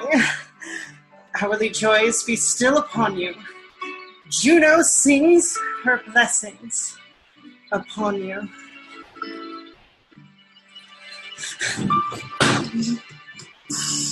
Earth's increase, boys in plenty, bonds and garners, never empty.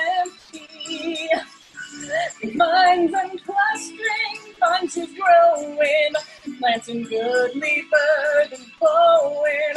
Spring come to you at the farthest, at the very end of harvest. Scarcity and want shall shun you. Ceres' blessing, so is on you. This is a most majestic vision and harmoniously charmingly. May I be bold to think these spirits? Spirits, which by mine art I have from their confines called to enact my present fancies. Oh, let me live here ever. So rare a wondered father and a wife makes this place paradise. Juno and Ceres whisper and send Iris on employment. Sweet, now silence. Juno and Ceres whisper seriously. There's something else to do. Hush and be mute, or else our spell is marred. You nymphs called naiads of the windring brooks, with your sedged crowns and ever harmless looks, leave your crisp channels, and on this green land answer your summons. Juno does command. Come, temperate nymphs, and help to celebrate a contract of true love. Be not too late. Enter certain nymphs. You sunburnt sicklemen of August weary, come hither from the furrow and be merry. Make holiday, your rye straw hats put on, and these fresh nymphs encounter every one in country footing.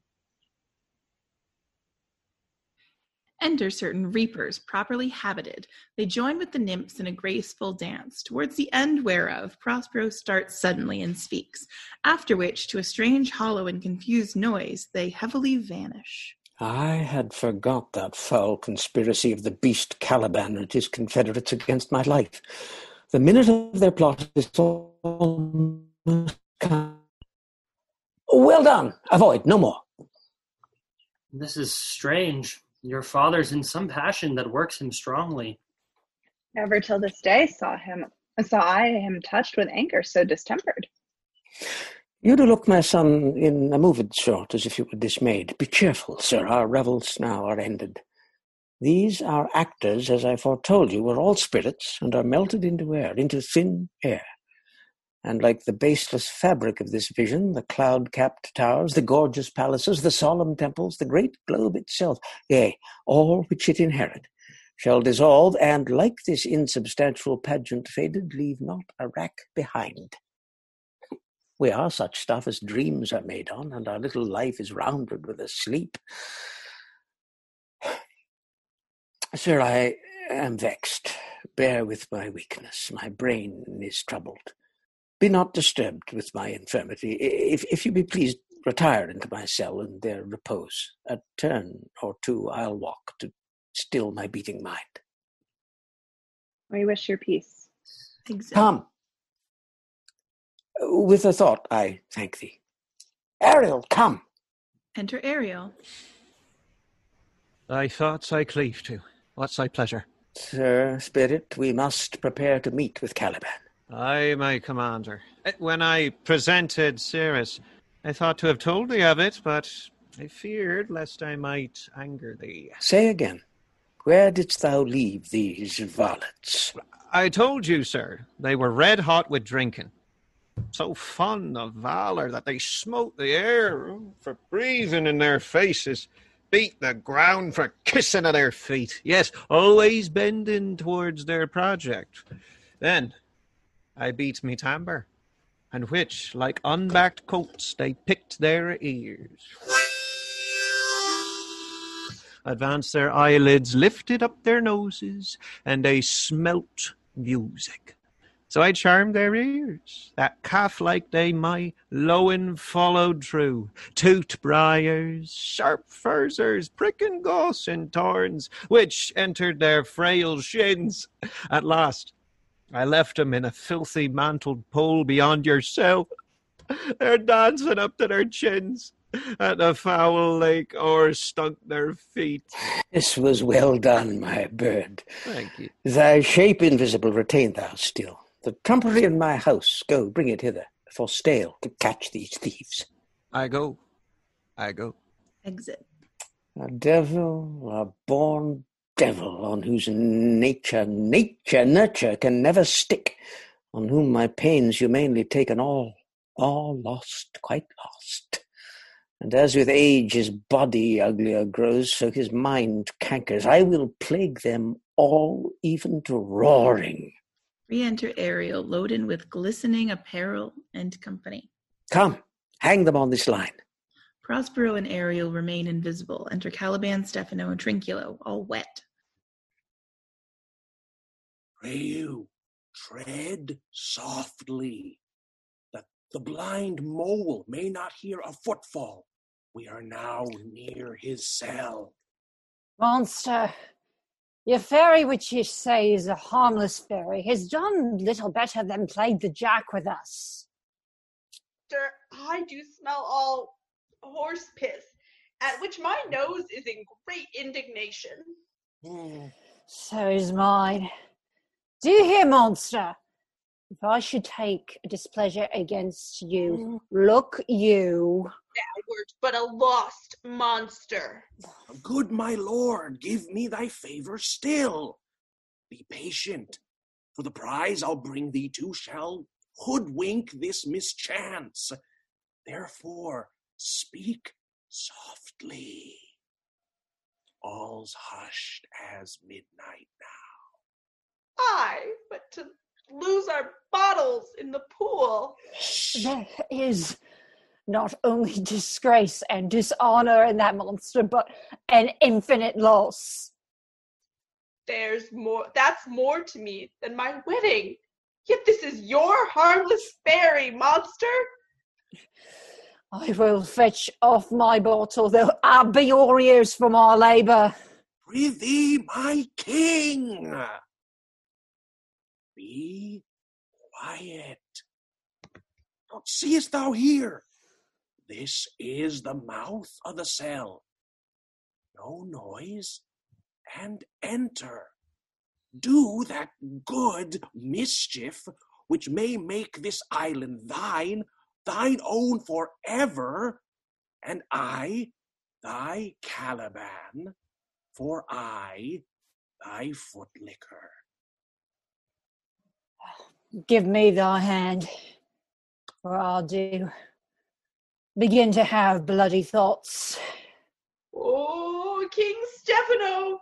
Oh, beer! Oh, worthy Stefano! Look what a wardrobe here is for thee. Let it alone! Thou fool! It is but trash. Oh, oh, monster! We know what belongs to a frippery. Oh, King Stefano! Put off that gown, Trinculo. By thy hand, I'll have this gown. Thy grace shall have it. The dropsy drown this fool. And what do you me to dote on such luggage? Let's let it alone and, and do the murder first. If he wake, from toe to crown, he'll fill our skins with pinches, make us strange stuff. Be you quiet, monster. Miss Slime, is not this my jerkin? now is the jerkin under the line.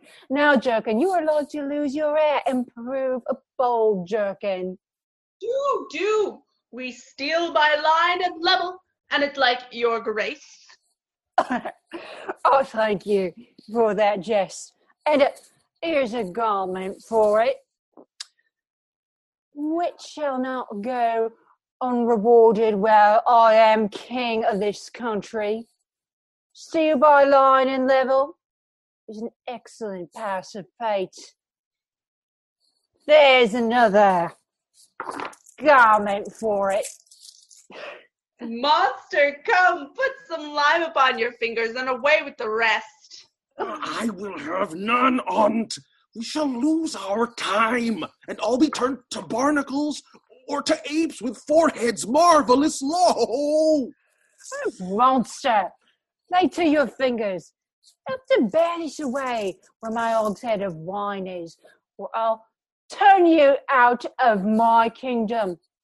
Go to, carry this. And this. I am this. A noise of hunters heard. Enter divers spirits in shape of dogs and hounds and hunt them about. Prospero and Ariel setting them on. Hey, Mountain, hey! Silver, I hear it goes, Silver! Fury, fury! There, tyrant, there! Hark! Hark! Alaban steps ah! out. Go, charge my goblins that they grind their joints with dry convulsions, shorten up their sinews with aged cramps, and more pinch spotted make them than pard or catamountain. Oh, hark they roar. Let them be hunted soundly. At this hour lie at my mercy all my enemies. Shortly shall all my labours end, and thou shalt have the air at freedom. For a little follow, and do me service. Exeunt. Act 5, Scene 1, before Prospero's cell. Enter Prospero in his magic robes and Ariel. Now does my project gather to a head. My charms crack not, my spirits obey. And time goes upright with his carriage. How's the day?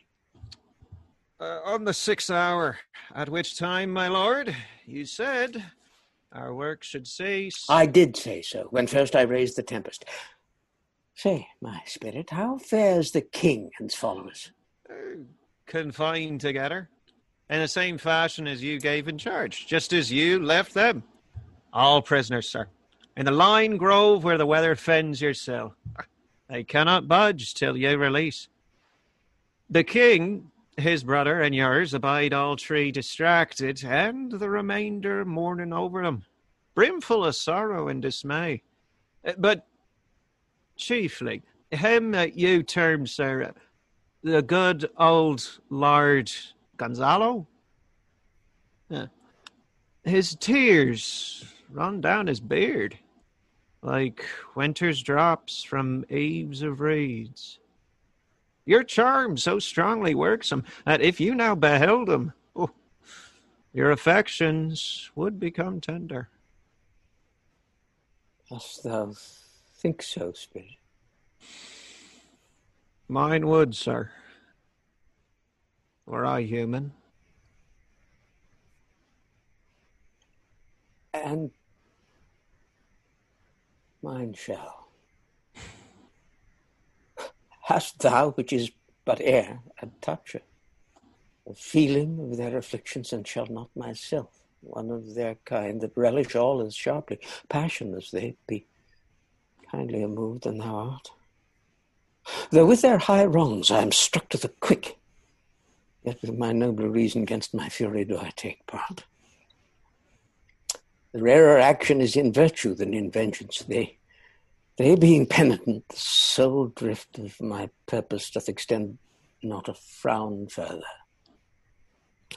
Go, release them, Ariel. My charms I'll break, their senses I'll restore, and they shall be themselves. I'll fetch them, sir. Exit. elves of hills, brooks standing, lakes and groves. And ye that on the sands with printer's foot to chase the ebbing Neptune and to fly him when he comes back, demi puppets by that, that by moonshine do the green sour ringlets make whereof the yew not bites, you whose pastime is to make midnight mushrooms that rejoice to hear the solemn curfew, by whose aid, weak masters though ye be, I have bedimmed the noontide sun, called forth the mutinous winds, and twixt the green sea and the azured vault set roaring water. To the dread rattling thunder have I given fire, and rifted Jove's stout oak with his own bolt. The strong based promontory have I made shake, and by the spurs plucked up the pine and cedar.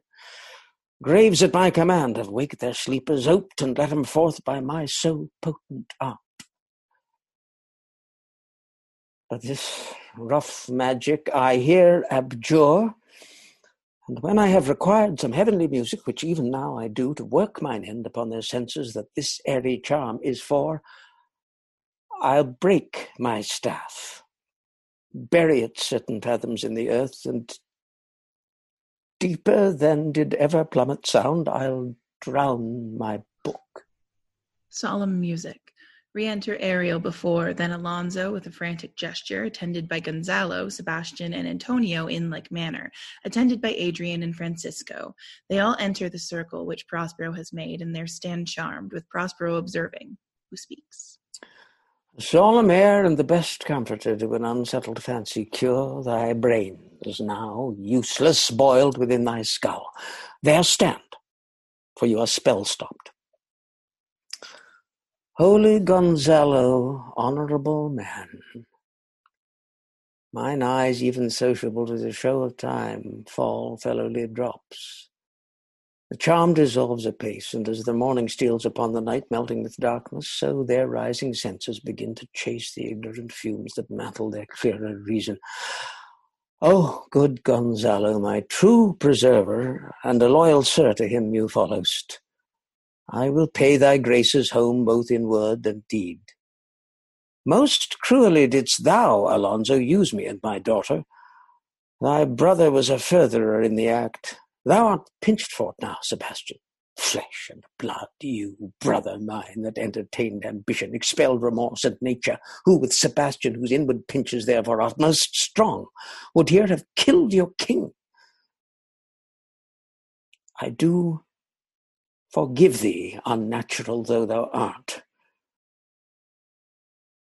Their understanding begins to swell, and the approaching tide will shortly fill the reasonable shore that now lies foul and muddy. Not one of them that yet looks on me or would know me. Ariel, fetch me the hat and rapier in my cell. I will discase me, and myself present as I was sometime Milan. Quickly, spirit, thou shalt ere long be free. Ariel sings and helps to attire him. Where the bee sucks, there suck I. In a cowslip's bell I lie. There I couch when owls do cry. On the bat's back do I fly. After summer, merrily, merrily, merrily shall I live now. Under the blossom that hangs on the bough. That's my dainty Ariel. I shall miss thee. But yet thou shalt have freedom, so, so, so. To the king's ship, invisible as thou art.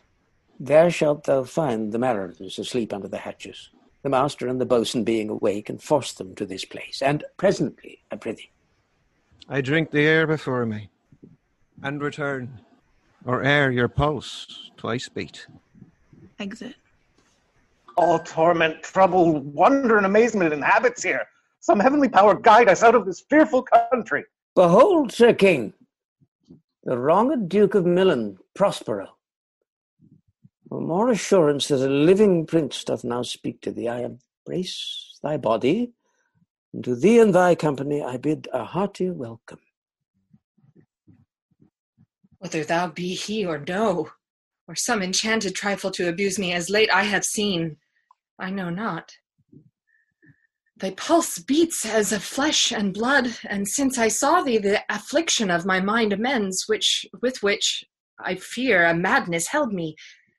This must crave, and if this be at all a most strange story, thy dukedom I resign, and do entreat thou pardon me my wrongs. But how should Prospero be living and be here? First, noble friend, let me embrace thine age, whose honour cannot be measured or confined. Whether this be or be not, I'll not swear. You do yet taste some subtleties of the isle that will not let you believe things certain. Welcome, my friends, all. But you, my brace of lords, were I so minded, I here could pluck his highness frown upon you and justify you traitors. This time I will tell no tales. Devil speaks in him. No! For you, most wicked sir, whom to call brother would even infect my mouth, I do forgive thy rankest fault, all of them, and require my dukedom of thee, which perforce I now thou must restore. If thou beest Prospero, give us particulars of thy preservation. How thou hast met us here, who three hours since were wrecked upon this shore, where I have lost. How sharp the point of this remembrance is, my dear son Ferdinand. I am woeful, sir. Irreparable is the loss, and patience says it is past her cure. I rather think you have not sought her help, of whose soft grace for the like loss I have a sovereign aid, and rest myself content. You the like loss? As great to me as late, and supportable to make the dear loss, have I means much weaker than you may call to comfort you, for I have lost my daughter. A daughter? Oh heavens, that they were living both in Naples, the king and queen there. That they were, I wish myself, were mudded in that oozy bed where my son lies. When did you lose your daughter? In this last tempest. I perceive these lords at this encounter do so much admire that they devour their reason and scarce think their eyes do offices of truth. Their words are natural breath. But howsoe'er you have been justled from your senses, know for certain that I am Prospero, and that very duke which was thrust forth of Milan, who most strangely upon this shore where you were wrecked was landed, to be the lord on't. No more yet of this, for 'tis a chronicle of day by day, not a relation for a breakfast, nor befitting this first meeting. Welcome, sir. This cell's my court. Here have I few attendants, and subjects none abroad. Pray you, look in. My dukedom, since you have given me again, I will requite you with as good a thing. At, at least bring forth a wonder to content you as much as me my dukedom. Here Prospero discovers Ferdinand and Miranda playing at chess. Sweet lord, you play me false. No, my dearest love, I would not for the world. Yes, for a score of kingdoms you should wrangle, and I would call it fair play. If this prove a vision of the island, one dear son shall I twice lose. A most high miracle. Though the seas threaten, they are merciful. I have cursed them without cause. Now all the blessings of a glad father compass thee about. Arise and say how thou camest here. A wonder. How many goodly creatures are there here? How beauteous mankind is. A brave new world that has such people in it. Is new to thee. What is this maid with whom thou wast at play? Your eldest acquaintance cannot be three hours. Is she the goddess that hath severed us and brought us thus together? Sir, she is mortal, but by immortal providence, she's mine. I chose her when I could not ask my father for his advice, nor thought I had one. She is daughter to this famous Duke of Milan, of whom so often I have heard renown, but never saw before, of whom I have received a second life, and second father this lady makes him to me. I am hers. But oh, how oddly will it sound that I must ask my child forgiveness. There, sir, stop. Let us not burthen our remembrance with a heaviness that's gone.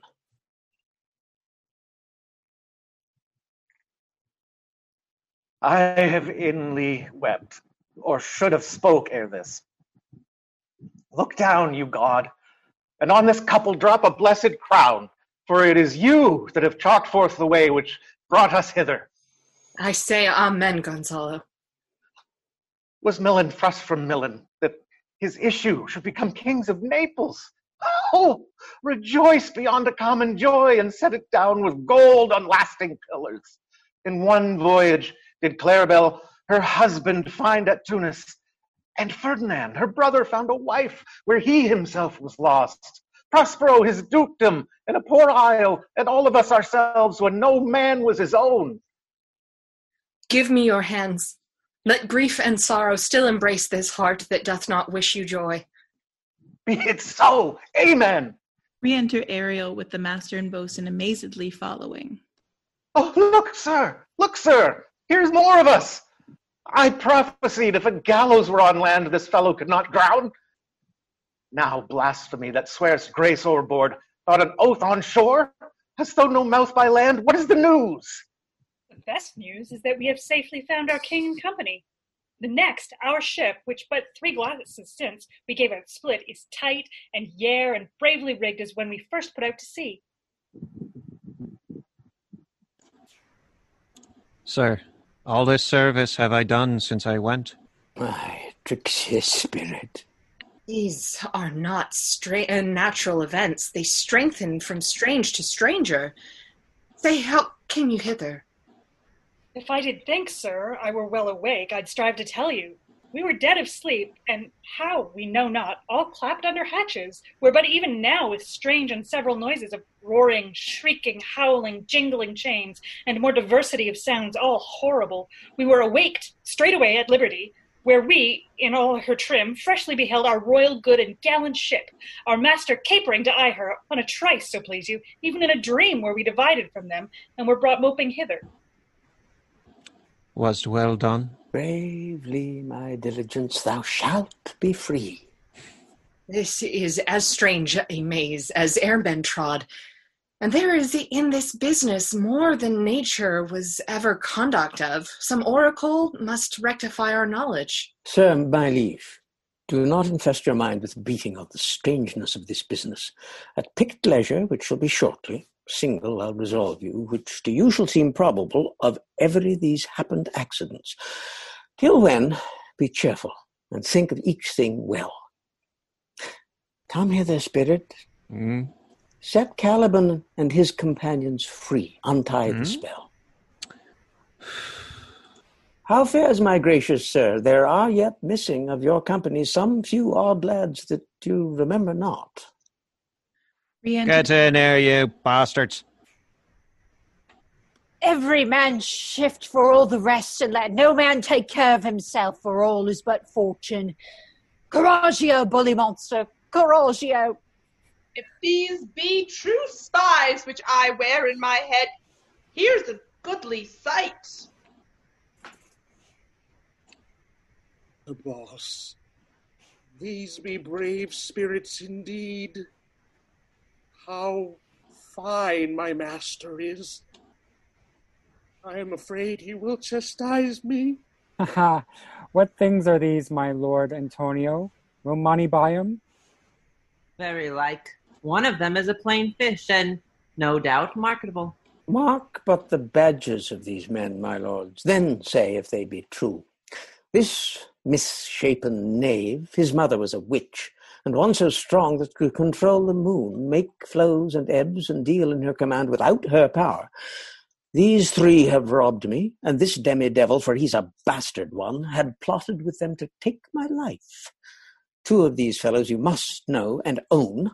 This thing of darkness acknowledge mine. I shall be pinched to death. Is not this Stephano, my drunken butler? He is drunk now. Where had he wine? And Trinculo is reeling ripe. Where should they find this grand liquor that hath gilded them? How camest thou in this pickle? I have been in such a pickle since I saw you last that I fear me will never out of my bones. I shall not fear fly blowing. Why, how now, Stephano? Oh, touch me not.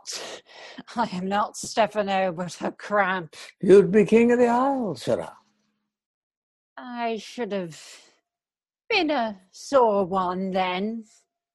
This is as strange a thing as the air I looked on. He is as disproportioned in his manners as in his shape. Go, sirrah, to my cell. Take with you your companions. As you look to have my pardon, trim it handsomely. Aye, that I will. I'll be wise hereafter and seek for grace.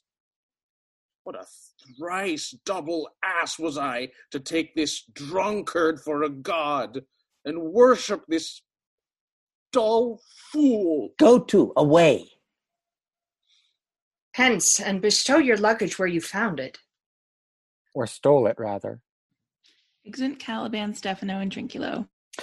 Sir, I invite your highness and your train to my poor cell, where you shall take your rest for this one night, which part of it I'll waste with such discourse as, I not doubt, shall make it go quick away. The story of my life and the particular accidents gone by since I came to this isle. And in the morn I'll bring you to your ship, and so to Naples, where I have hoped to see the nuptial of these our dear beloved solemnized. And thence retire me to my Milan, where every third thought shall be my grave.